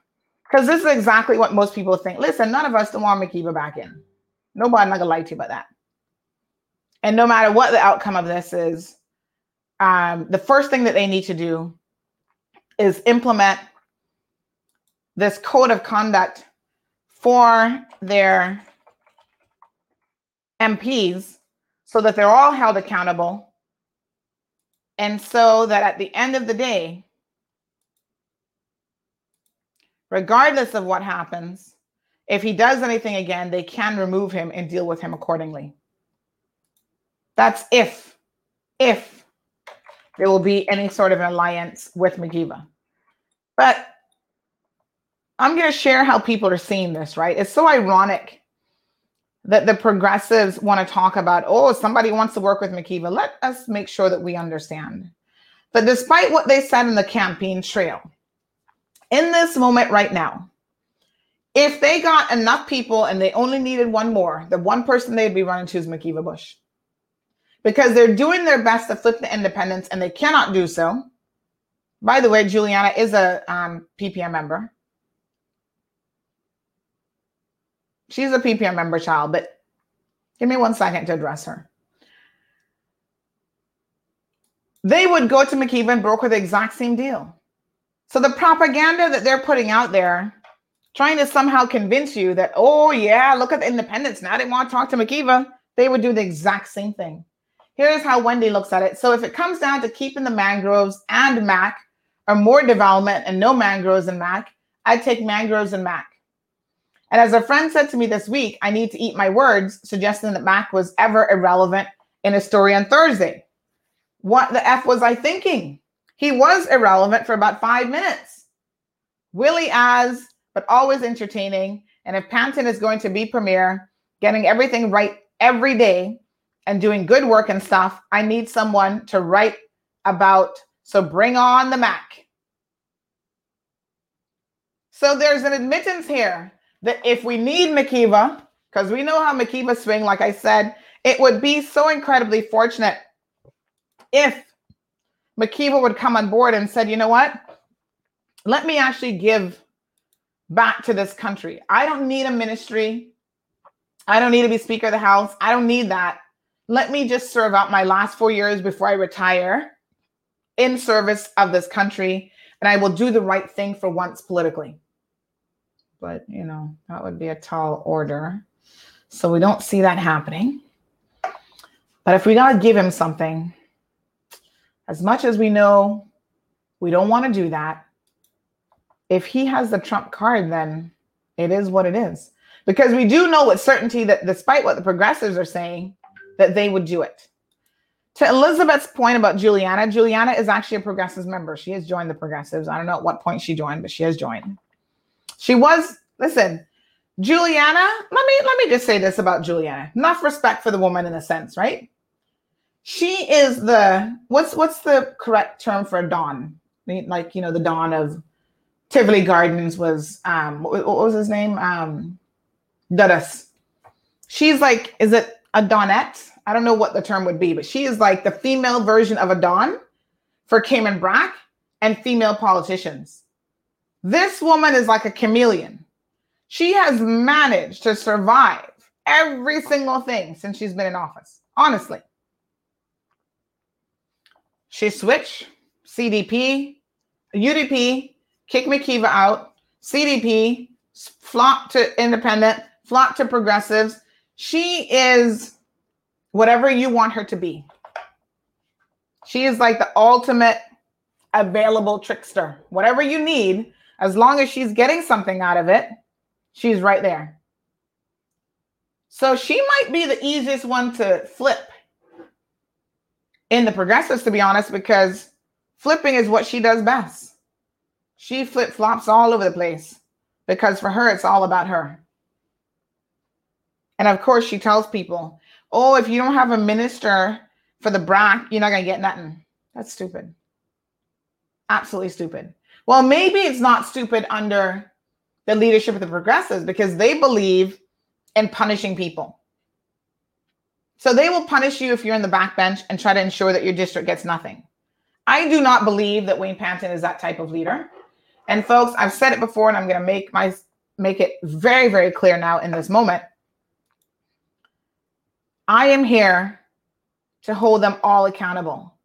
So if I see Wayne Panton goes in there and starts to think that his shit don't stink, well, you know how that gonna work out. Accountability and holding them all accountable is what we are here to do. Now, I do want to talk about this concept of journalism and what we do in CMR, which is in strict journalism for a minute. So that's all I want to say about the progressives and their propaganda machine. They have nothing. Adana, thank you. Thank you. Madrina, says Damien. Right, that's her. She's the Mac Daddy, Mac Madrina, MacDonna of female politicians. I think tomorrow, Wednesday, I want to talk about this concept of female politicians and if we have a different expectation of them. Out of something that was said at Wednesday at Friday's meeting because I haven't really fully analyzed Friday's meeting yet, but that's coming because I think we need to have that discussion. So, folks, bunch of tricksters and liars. The progressives are desperate. Thank you, Rita. They'll do anything that they need to do to try to hold on to power. We have to do our best to make decisions that are in the best interest of the people. Now we do have Cindy. Yes, ma- Madam Cindy, I see you. Someone come to you. Give me one second here. In addition to that, hi Amy. Um, I do want to also say just a little bit about this concept of what CMR does, because obviously we are very involved. Big shout out to anybody who understands the importance of advocacy. An evil enemy will burn his own nation to the ground to rule over the ashes. Progressives, you need to be paying attention to this. I had a pastor say to me over the weekend that Alden and his bunch would much rather rule over hell than heaven. Because for them, it's all about the power, right? So you think in your right mind, well, who the hell wants to rule over hell? Well, apparently, it doesn't matter when you're power hungry what you're ruling over. You just want to rule instead of doing the right thing. Kind of a sad indictment, right? on this government. Here's another one that's worth sharing. Why is patriotism thought to be blind loyalty to the government and the politicians who run it rather than loyalty to the principles of liberty and support for the people? Real patriotism is a willingness to challenge the government when it's wrong. And you have to be prepared to challenge the government when they are wrong, regardless of who they are. Blind loyalty will eventually get you lost. These are true statements, folks. And for anybody who was offended because they thought that we were calling them stupid, well, in the words of, I don't know if this is his quote or not, it says, I don't understand your specific kind of stupid, but I do admire your total commitment to it. It is what it is, folks right here. This is the only letter, the only commitment letter that the governor has received. He hasn't gotten anything from the progressives or anybody else. Remember the numbers, folks. The independents were elected. They make up the PACT pact 68% versus the progressives who are 32%. Now, there's a voice note in circulation from Dwayne Seymour. Poor him, Joe, Joe Moonman Seymour, sent out last night, where he says, "Look at look at their logic. Like sometimes their logic doesn't really make any sense to me." And then this comes to mind. This is for Dwayne Seymour. I don't understand. You're kind of stupid, but I tell you what, your commitment to it, the Moon Man comments, the Gay Pro comments, all this kind of stuff you're clearly committed to being a special kind of stupid. So he sends out a voice note saying, Oh, well, the fact that the people returned all of the ministers means that they are in support of the progressives. Look again, Dwayne Seymour. Are you sure about that? Are you really sure? I don't know. I'm not so sure. Hmm. Okay. The poor civil service is caught in the mix. Franz Manderson issued a statement last night. Here's what Franz Manderson had to say. Good day. It is Franz Manderson, Deputy Governor and Head of the Civil Service. It is a beautiful day in our beloved Cayman Islands. First, on behalf of my civil service family and the wider public service, I wish to offer sincere congratulations to the 19 candidates who were successful at the general election held on April 14th. Every election year, the civil service prepares for a number of scenarios. We understand that we may have a new government, the existing government may be returned, or we could have a combination of both. This year has been no different.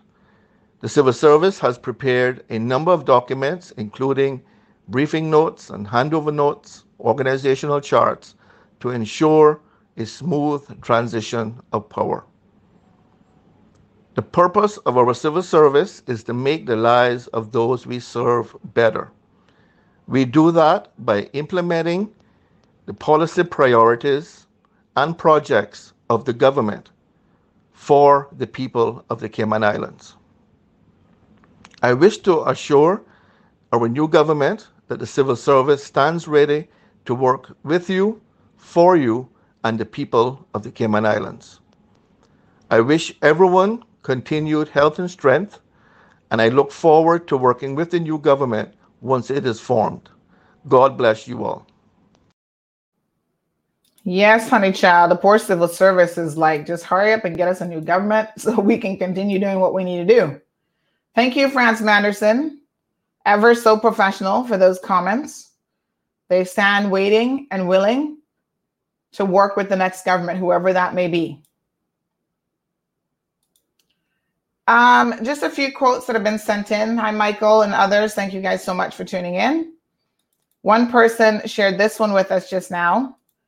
They said integrity is when our words and deeds are consistent with our actions. Absolutely true.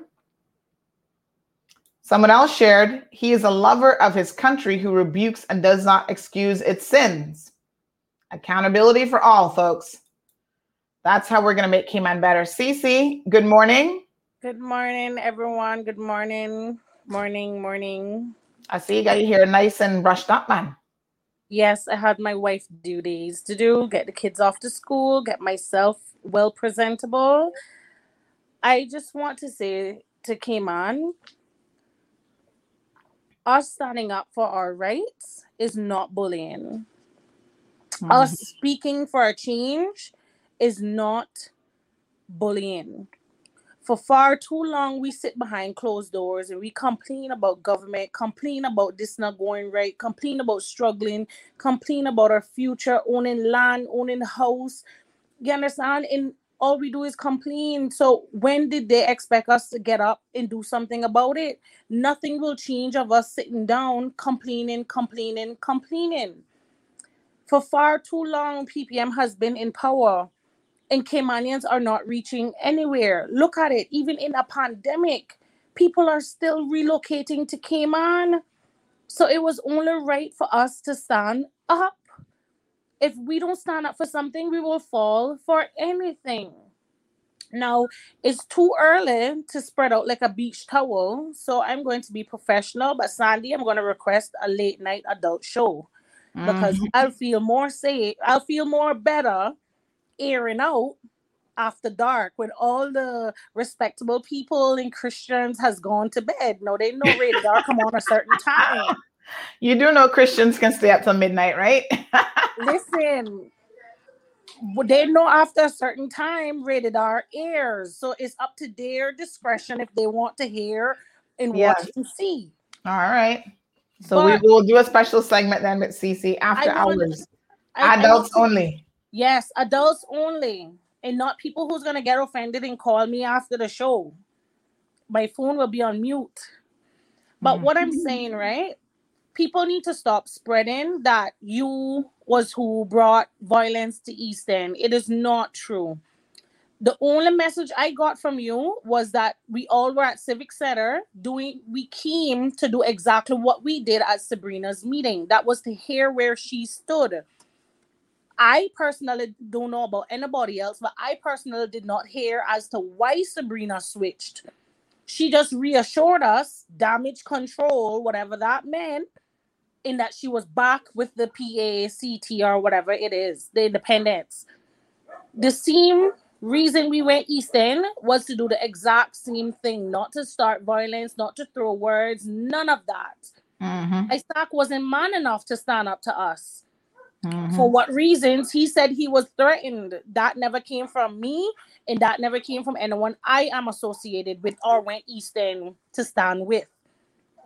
Now while we're out there for how long people have heard people over isaac's side throwing words after us calling us dogs calling us this calling us that bees how we shit we stink we better come out of East End or they would have tear gas us. And one holy thing, I stood there like, okay, okay.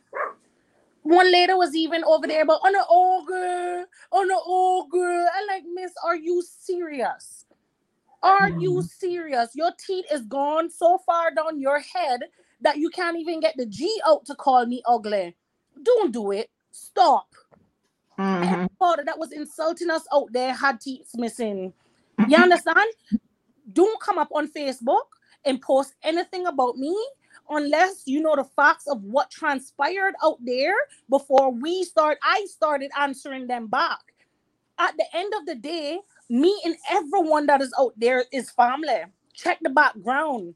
My grandmother's a McLaughlin. My grandfather is a welcome from Roatan. So, like I told them, my grandmother's neighbor string is buried in East End. That's my family roots. Nobody can move me. Nobody. We never came for violence. We never came for arguments or nothing, but they wanted that preview. So we upgraded the plan for them. This not Burger King. You can't have it your way. You throw words after us. I responded. So what's the problem? You felt bad of me calling East Enders boo boo. Y'all were acting like boo boos. Y'all ignorant selves were acting stupid. Look, all the lady, Miss Jolene, who who come over there wanting to fight the lady behind me. I don't know her name, but that lady rushing to her. She going to come but move from her car. We wasn't even close to this woman car. When I look over to see this woman car, all I could have said was, "Don't touch me." Don't touch me because even if it was an accident that you brushed me, I'm going to floor you out there. But I tried to keep it very professional as possible. I Mm. felt really, I felt really upset that the officers were more attacking us, not really attacking, but you know, wanting us to be in order, but not saying nothing to the people that were throwing words on top of Isaac's side. But they Yeah. got offended when I answered them. Mhm. Sweetheart, you throw words, you're gonna get it back. Check who my mother is. We gonna fight fire with fire. She a Christian now. She has changed a lot, but I am her daughter. Ain't nothing changed. Just like how on the ignorant East End, blood running through on the veins, I ignorant too. Just like how on a on a no sense, I naga no sense too. I talk professionally when I read, but when I chip, I going chip. hmm I mean, I think that, I think the bottom line, Cindy, is listen. Um, anyone has the capacity to be ignorant, and anyone has the capacity to choose very different behavior. You know, for myself, I would say 98% of the time, I'm really choosing the other behavior, even when sometimes people be trying to, you know, as they say, dr- pull you out. I just tell them, listen, don't come for me today because I send for you. But you know, it, it's it is difficult, and there's situations that get heated, and that's why I, pr- I appreciate that the police were there trying to keep the calm, because mm-hmm. in moments like that, people do get very emotive, and you know, you start to pop off, and then that's when things can happen. So I appreciate Well- the RCIPS. I appreciate Sandy, them being there. like just like Netflix, when you want to upgrade your plan, you don't know what you're going to get. So it, Mhm. for you to upgrade that plan, and then you see what comes with the plan. You understand? Yeah. So yeah, you come for me. You just expect nothing's going to be untouched, unsaid, nothing. The Mhm. amount of people that reached out to me this weekend alone because they know I will come in. I was coming well prepared. I mean, I had a whole billboard. Yeah. And one of the things that I um that I really don't like is they actually attacked you and I want to talk about this a little bit. But before we get there, let me address a question that came in from Uh-huh. Walton. So Walton says, I don't understand why you want to twist the facts, is what he says to me. All PPM MPs were returned. The opposition leader, deputy leader, and past leader all lost their seats. How does that equate to the message that the PPM were rejected at the polls? Well, um, Walton, I think what you need to do is you need to first of all understand how the system now works with the single member constituencies. So, because they have won their individual seats, in my opinion, and you can certainly have a different opinion, that's completely, you know, your democratic freedom. Just because they were returned, unfortunately, because they were returned, that does not mean that the vast majority of people wanted a progressives led government. Because the other thing that you're not addressing in that statement, Walton, is if we wanted a progressive led government, tell me why none of their so called alliance members outside of Dwayne Seymour was brought in with them. The people would have voted for those individuals if their intention was to put the progressives in power. The independents, look at the numbers people who ran as independents got a vote. In my opinion, again, you can choose to agree or disagree, by and large, because they were running on the basis that they were an independent candidate. Mm-hmm. So, outs- and the other thing, um, Wayne uh, Walton, Mr. Walton, is outside of Georgetown, and this is again this this is why I made that statement the other day about the Georgetowners now being the new West Bears, where you have a block of um, people who get in because of their party affiliation and for no other reason.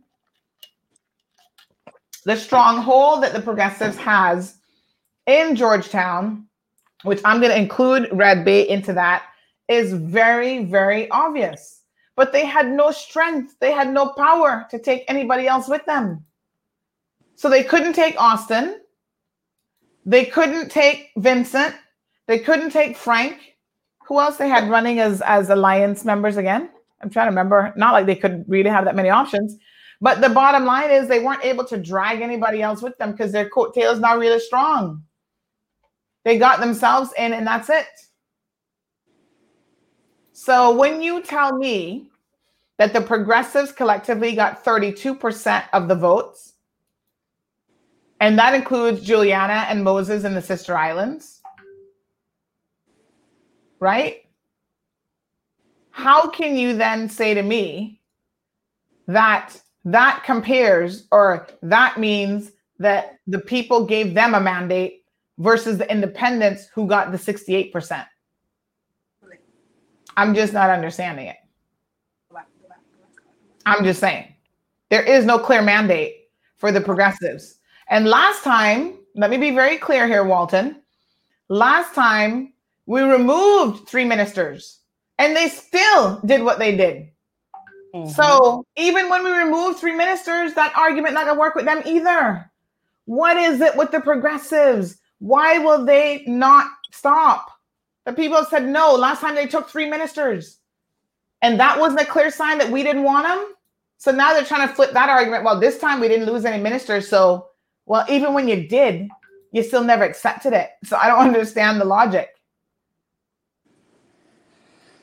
So let me also, um, Cindy, I'm just going to pull you out for one second. Just hold on one second because there's been a um, post that has gone viral and a lot of people have been reading. I want to share this all with you to give you some insight into how people are thinking and feeling in this community.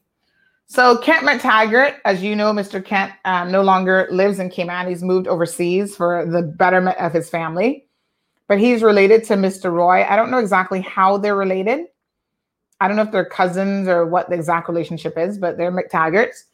And Kent published this last night where he said that the irony is Roy faked being an independent to get elected and said he had to join the PPM because you can't get things anything done from the outside.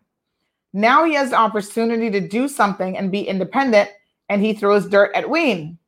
He is my family, and I respect and love him as such, but he's nothing but a puppet for Alden and the powers he serves.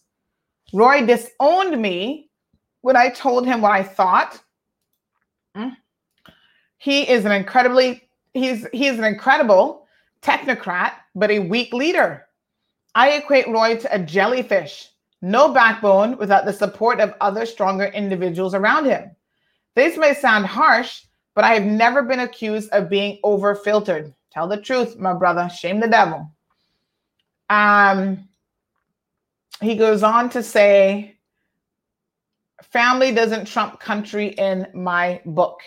So that was a post on social media. He made it a public post. He wanted everybody to see it from, uh, like I said, I don't know how they're related, if they're cousins or uncles or what the heck they are, but from um, Kent McTaggart uh, expressing his opinions on Mr. Roy McTaggart. And I think most of us will accept that we don't believe that Roy has any backbone, not at all. No, no, nobody thinks that when Roy gets in, that he's going to be the actual premier. He's the premier in name only. Alden is going to be calling the shots.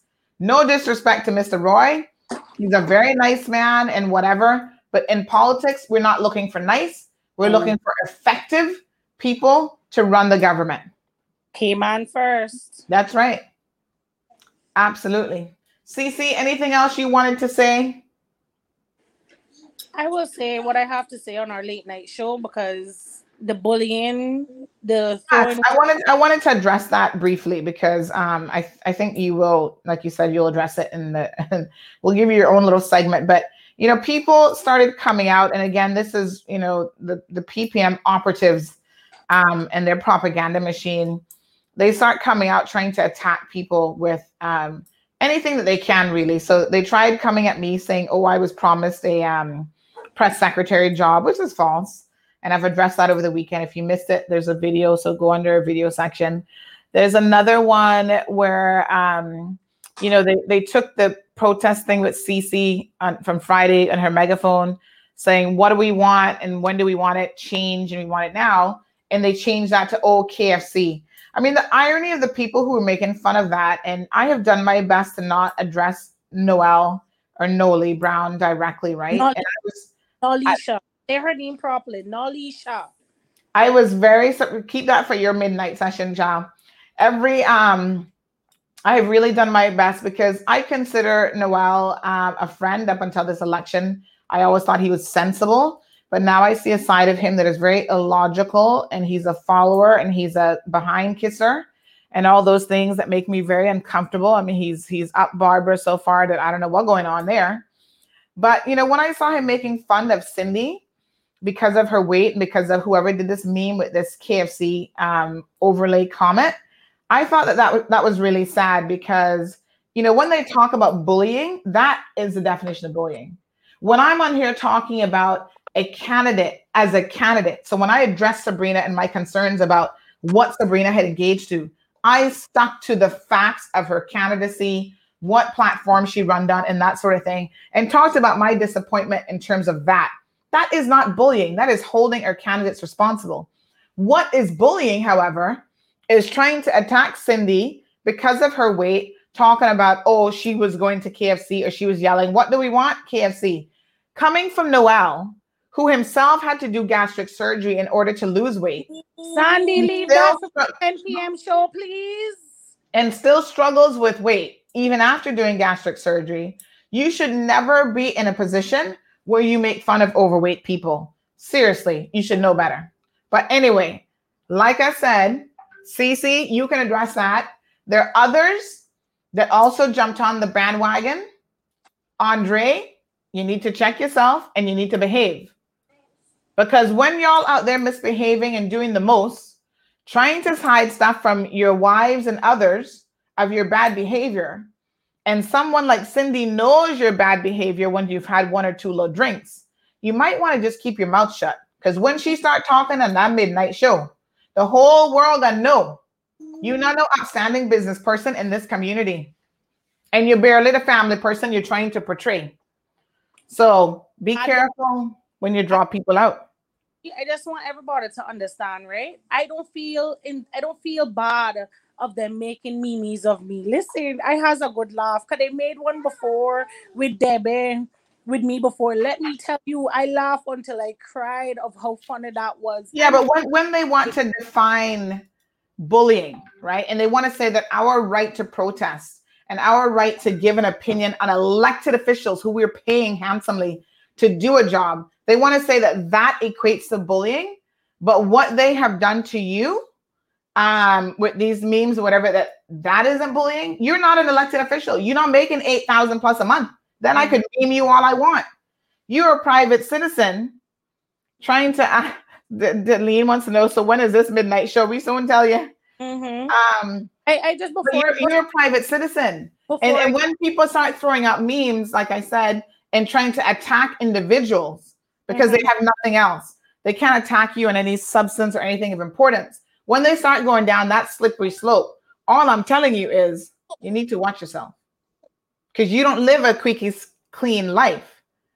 And so you know what they say when you dig in a grave, dig, dig two. and dig yours a little bit deeper because you're in more of it than anybody else. So I'm just saying we're gonna be doing some truth telling around here. Mm-hmm. Like like I said, I'm not hurt about the memes. Like those come if they funny, I gonna laugh. One thing about me, who know me, I go and laugh. So it not nothing about that. It's the caption that got me that I hungry. Like, sweetheart, do I look hungry? I look like I'm well overfed. Yeah. like, come on, like I gonna address everything tonight. Once you give me that segment, I will take a fl- the floor. I will not. And the whole thing about you living off of NAU and all that stuff. Bring it, address it all, girlfriend. NAU Bring the facts. Helping me with nothing. Bring the facts. Okay, so Rose wants to know is this a new show? No, we've done a couple with Cindy before. Normally, we call them makeup and mayhem because it's some kind of mayhem that she's trying to address. um, yes, Giovanni, gonna give it all the real. And um, these people really live in some super glass houses, Effie. I mean, you have no idea. They really don't need to talk about nobody. They up in court for common assault because they had to beat up the same husband who's trying to make fun of Cindy uh, for staying out all night those are public records, you know. Let me see what this red button does. And, and we can we can just um that red button disconnected you, Cindy. She's like, let me see what this red button does. Click. Took her out of the live. Uh anyway, Cindy will address those things directly in her show. What I would suggest is don't be ignorant around people and don't bring out the foolishness because at the end of the day, we know you. We know you and we see you. Your pretend lives on social media, your pretend lives mean nothing. You got to wash your little car a million times and put it up there. Oh, I can afford a this. I can afford a used Audi, a used BMW, a used. Nobody don't care about that. Nobody not caring about that. Okay. What you need to realize is your dirt is still very well known. So draw people out because you will do so at your own peril. Thank you, um, Michael Wiltz, for the correction. Um, and the quote, it's actually that they would rather rule over hell than serve in heaven. I think I had it a little bit mixed up there. So appreciate it. Yes, honey child. They're not they're not gonna be hushing nobody around here, Erica. Um, I'll let you guys know when Cindy can pop off on her show. Probably won't be tonight, but you know, now that the elections is over, we'll bring back some of the evening content. And we believe in everyone having a voice here in the Cayman Islands, folks. It is what it is. Um, you don't have to agree with what I have to say. And let me end the, the note, the show on this note, because I want to talk about this concept. So there was a guy named um, something Martins. Um, what is it? It's Fernando Martins. He sent me all kind of voice note about how he don't like what I had to say about Sabrina and blah blah blah. Um, sir, you don't have to like anything at all that I have to say. That's your prerogative, and that's your right to do so. Just like it's my prerogative um, to say what I have to say. You know, you can say whatever you want. It's a free country. Words, you get to use them people don't seem to understand, and this is so interesting. Uh, by the way, we've been invited at a Jamaican show tomorrow from 11 to 12. So I'll put up the information. I hope you guys will tune in for that. But people don't understand what CMR is exactly and what we do. So I've always said that we are different. We don't pretend to be the Compass, CNS, or anybody else. We fit, we've, we've created our own mold. We're not fitting into anybody's mold and one of the things that we um Rose, hallelujah, we're coming. They're not gonna be today, but I'm going to address what transpired on Friday. You have no clue how many people after the meeting have been asking me to address it. It's coming. There's no two ways about it. Um, at the end of the day, folks, this isn't your cookie cutter journalistic style of doing anything, okay?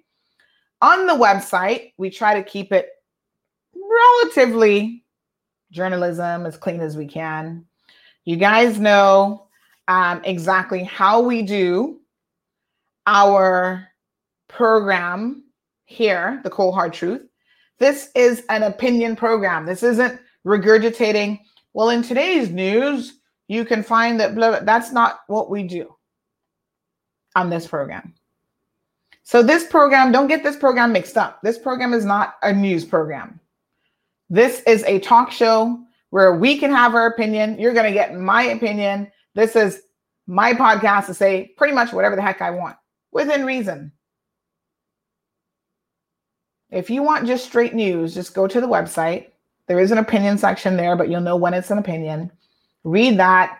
Click on the little button below to read it too if you can't read and just be satisfied with that. If you come on this show and you come in this program, you get a dose of the cold hard truth. Okay. And on top of that, we believe in something called advocacy journalism, where we're going to advocate for the right things. We're going to use our voice in this space where we have a reach of, I don't even, I haven't checked my numbers recently, but last time it was over 45,000 people between Instagram and Facebook. So we will be using our voice for more than just reporting to you what the weather is going to be today. Oh, in today's weather report, we can expect sunny sunshine with 30% chance of rain. If you want that, you go to Radio Cayman, quite frankly, and you enjoy their weather report and their news at six o'clock. That's fine. We will give you a lot of those things, don't get me wrong, but that's not all you're going to be getting. You're going to be getting interaction, you're going to be getting the cold hard truth. You're going to be hearing us hold on this program people accountable. Everybody will be held accountable regardless of who you are. So, you know how we've been reporting for years on the little guy going to court involving and stealing $100, stealing $100,000? Uh, the Canadian guy getting on the plane during COVID and getting arrested by the feds for allegedly defrauding people of millions. We're going to cover everybody, regardless of who they are black, white, orange, gray, doesn't matter, regardless of their financial status, rich, poor, in between, don't matter. Right? We're going to cover all sorts of crimes, uh, thieves, child molesters, murderers, everybody. And in the realm of politics, we're also going to hold all politicians accountable.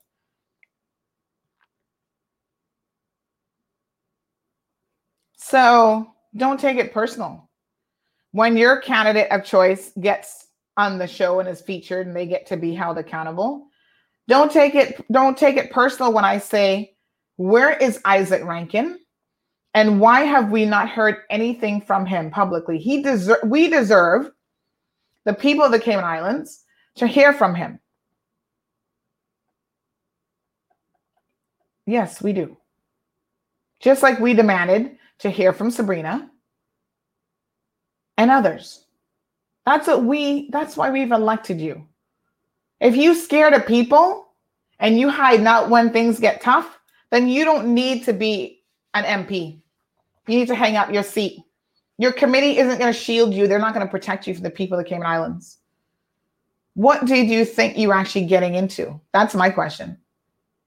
Why did you run for office? What was this all about? Certainly, it's not about representing the people of this country. And sometimes that means taking your licks.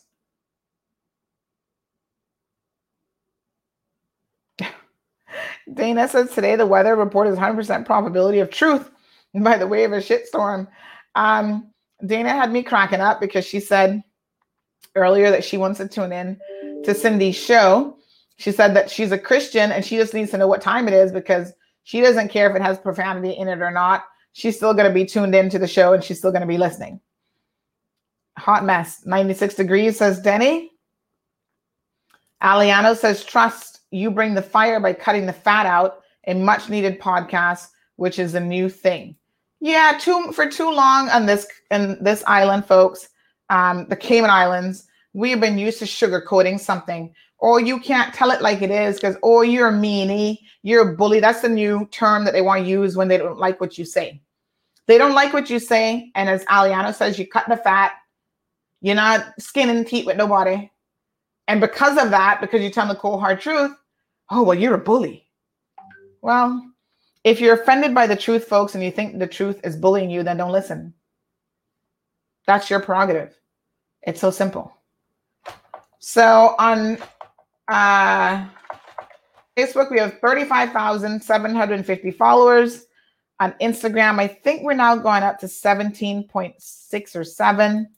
So by my calculations, what is that, folks? Um, 35, 750 plus 17,000. I don't know the exact number on Instagram. I'd have to look it up actually. Instagram is always a bit, let me just tell you. They do provide you with all of the analytics insights. So we have 7,000 uh, 677. So 7,677. That is 53,427 followers between two platforms. And I think we have a little bit of a follower and some other um, Twitter and stuff as well. So it is what it is, folks. But like I said, at the end of the day, if you don't like it, you don't have to listen. That is the beauty of it. It's so simple. Very, very simple. Everybody has a choice. You get up in the morning, good folks. You have a choice. What you're going to eat, what you're going to put on. We live in a democracy. What you're going to think for the day. And you certainly have the choice of what you're going to listen to. You don't like it. You think it's bullying. You don't like her style. One of Marlene's um, friends, somebody sent it to me. I had a chuckle they were like, um, oh yeah, I'm gonna I'm gonna boycott Sandy. Okay. Bye-bye. I see you later. I somehow doubt you're gonna be missed because the people who have followed this platform, who are into the cold hard truth, know what we stand for and they know what the truth is. Now, someone sent me, it wasn't that one. Let me see if I can find. There was another one here. Um, let me just see that someone sent a comment of a viewer. Um, I want to say that it was actually shared on Isaac's page. Let me just see here. Where it was a Charles. Um, oh, one more thing before we end the program today. Isaac Rankine has said, and some of you are like, well, where's the proof that he said this? Child, please. There are some things, folks, that we do not have to um, even investigate all that hard because the sources that we're getting it from is legit source at the top, right? So he has put out this narrative that um that he wants to be uh, the premier. Now, you people know. Read my face. How can you be the premier of anything, any country in the world? How can you lead anything when you've demonstrated the behavior that this man has demonstrated? First of all, you're not experienced. Okay? Let's let's analyze why you should be crazy and fool enough to think that you would ever be in the runnings for premier. Number one, you have no experience as an MP. You just got in. Your foot not even wet. Your big toe not even touched the water yet. You want to be premier based on what exactly? And I'm going to tell you why I think he has said that because I don't think he's being serious. He's being stupid. So you have a man who, as his bargaining chip to come back to the independents, says, Oh, you must give me premiership. You do you guys realize what the progressives would do with that? First of all, nobody's not gonna do it, but let, let's just say that everybody, every independent was stupid enough to allow him to be premier. The first thing the progressives would say, you see, this is what we tell you about independence. They're putting in all of these ill experienced people into not just ministerial positions, but a leadership position leading an entire country. And this man has no experience. He knows nothing about financial services. He knows nothing about law. To the best of my understanding, his, I don't even know if he has a degree or whatever. Um, his Facebook profile says that he went to the Cayman Islands lost uh, the Cayman Islands High School. Does Isaac have anything beyond a high school degree? This is his company, Business Solutions Technologies Group. What has he done to prove himself as a leader that anyone would seriously give him the position of premier? He has a business which he's not ran particularly well, owing hundreds of thousands of dollars in pension money at one point. How can that be that you owe at least $400,000 in pensions? So you can't even manage your own affairs, but yet you want to run the Cayman Islands? Are you crazy?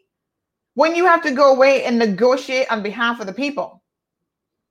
How exactly are you going to do that after you have demonstrated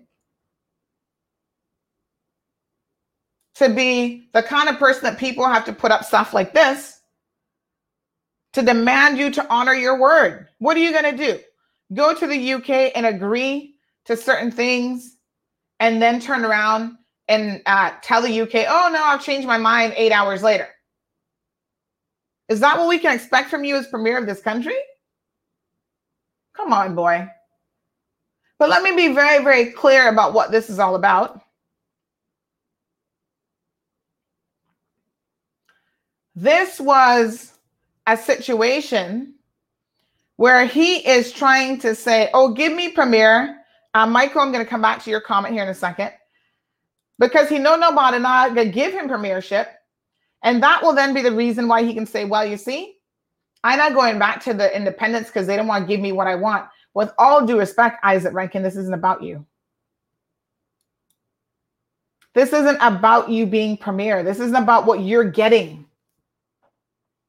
That request shows your level of selfishness. Florida says he must be smoking the high grade stuff. I don't know what he's smoking, but this is crazy. It doesn't make any sense. You should not even, in all honesty, be getting a ministry. You should be going in there trying to learn from the ground up, trying to learn the ropes. All of you, as newcomers, should be doing that. Like I said, we understand the logistics and the difficulties of it.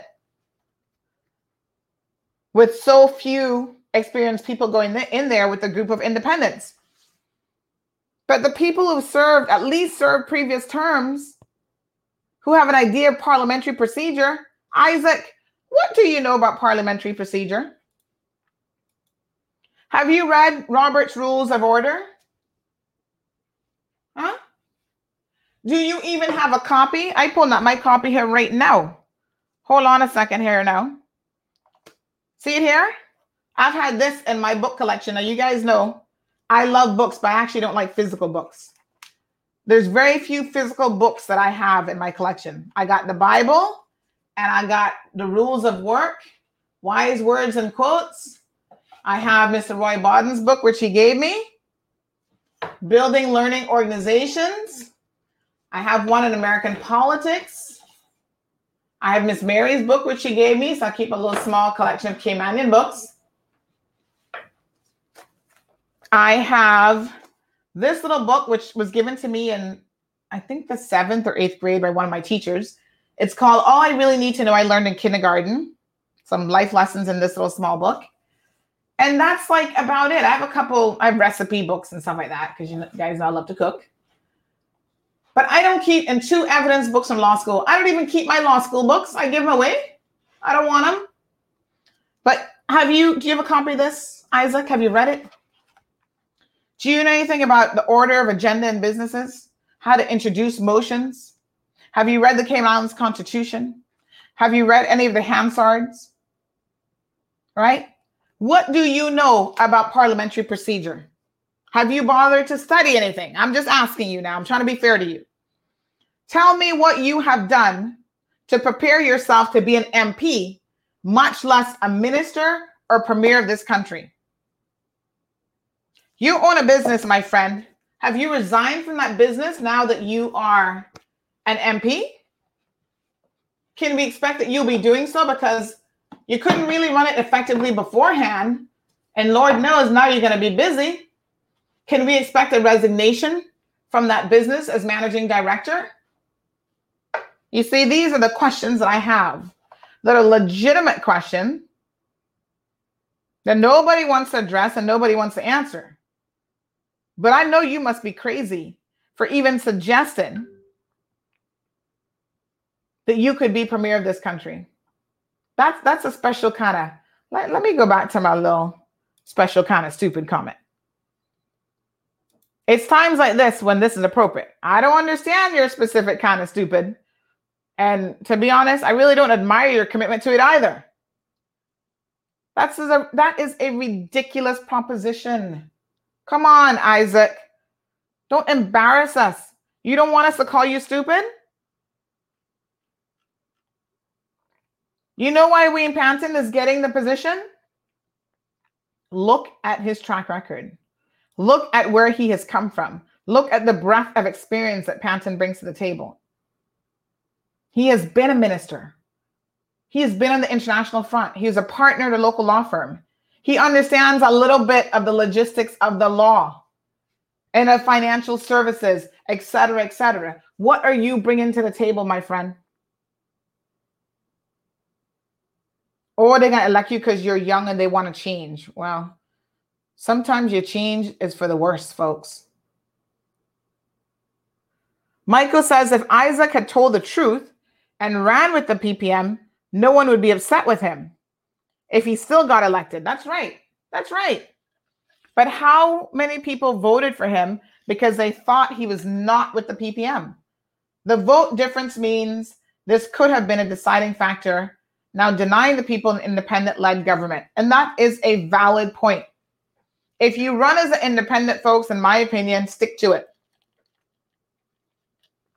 If you want to run as part of any party, the progressives or whatever, stick to it. Be a person of your word. So, because remembering a little bit of history, I don't know anything about that publication, but maybe we can find out a bit more about it. She's going to ask somebody else. Um, El Rey, I don't know what song you're suggesting, but to end the program today, I do have a song selection that I wish for all of you to enjoy. I have it queued up here and ready to go. And I hope you remember the words of Mr. McTaggart. See here? When we cut the strings off of him, all the puppet strings, when Alden and Kurt Tibbetts and the rest of them lose control, boom. That's exactly what's going to happen to Mr. McTaggart. He's ineffective and he's going to just fall to the ground. Can't do nothing by himself. Folks, I appreciate you guys so much for tuning in to the program today. Tomorrow we will continue the discussions. We're hoping that this government will be formed as quickly as possible. If it was me, I'd be forming the government today. If you have the numbers, if you have to deal with McKeeva Bush, deal with him, and form the government today. Do not give the progressives another day to continue with their propaganda and their lies and their three or four press releases a day. Oh, yes. Let me first um, share this to wrap up in the words of Mr. Charles Whitaker. Now, this isn't the Charles Whitaker from, there's more than one Charles Whitaker. So this is Charles S. Whitaker. You make sure to put his initials in there. And he says, Good evening, all. This was on the 17th, which would have been on Saturday, the day of the protest. I would like to sincerely apologize to all Caymanians and what transpired today in East End as a born and bred Eastender. The behavior displayed by some supporters of the new MP does not represent my good East End people. We are cultured, kind, and generous iron men and women who will give everything we have to someone in need family, neighbor, or stranger.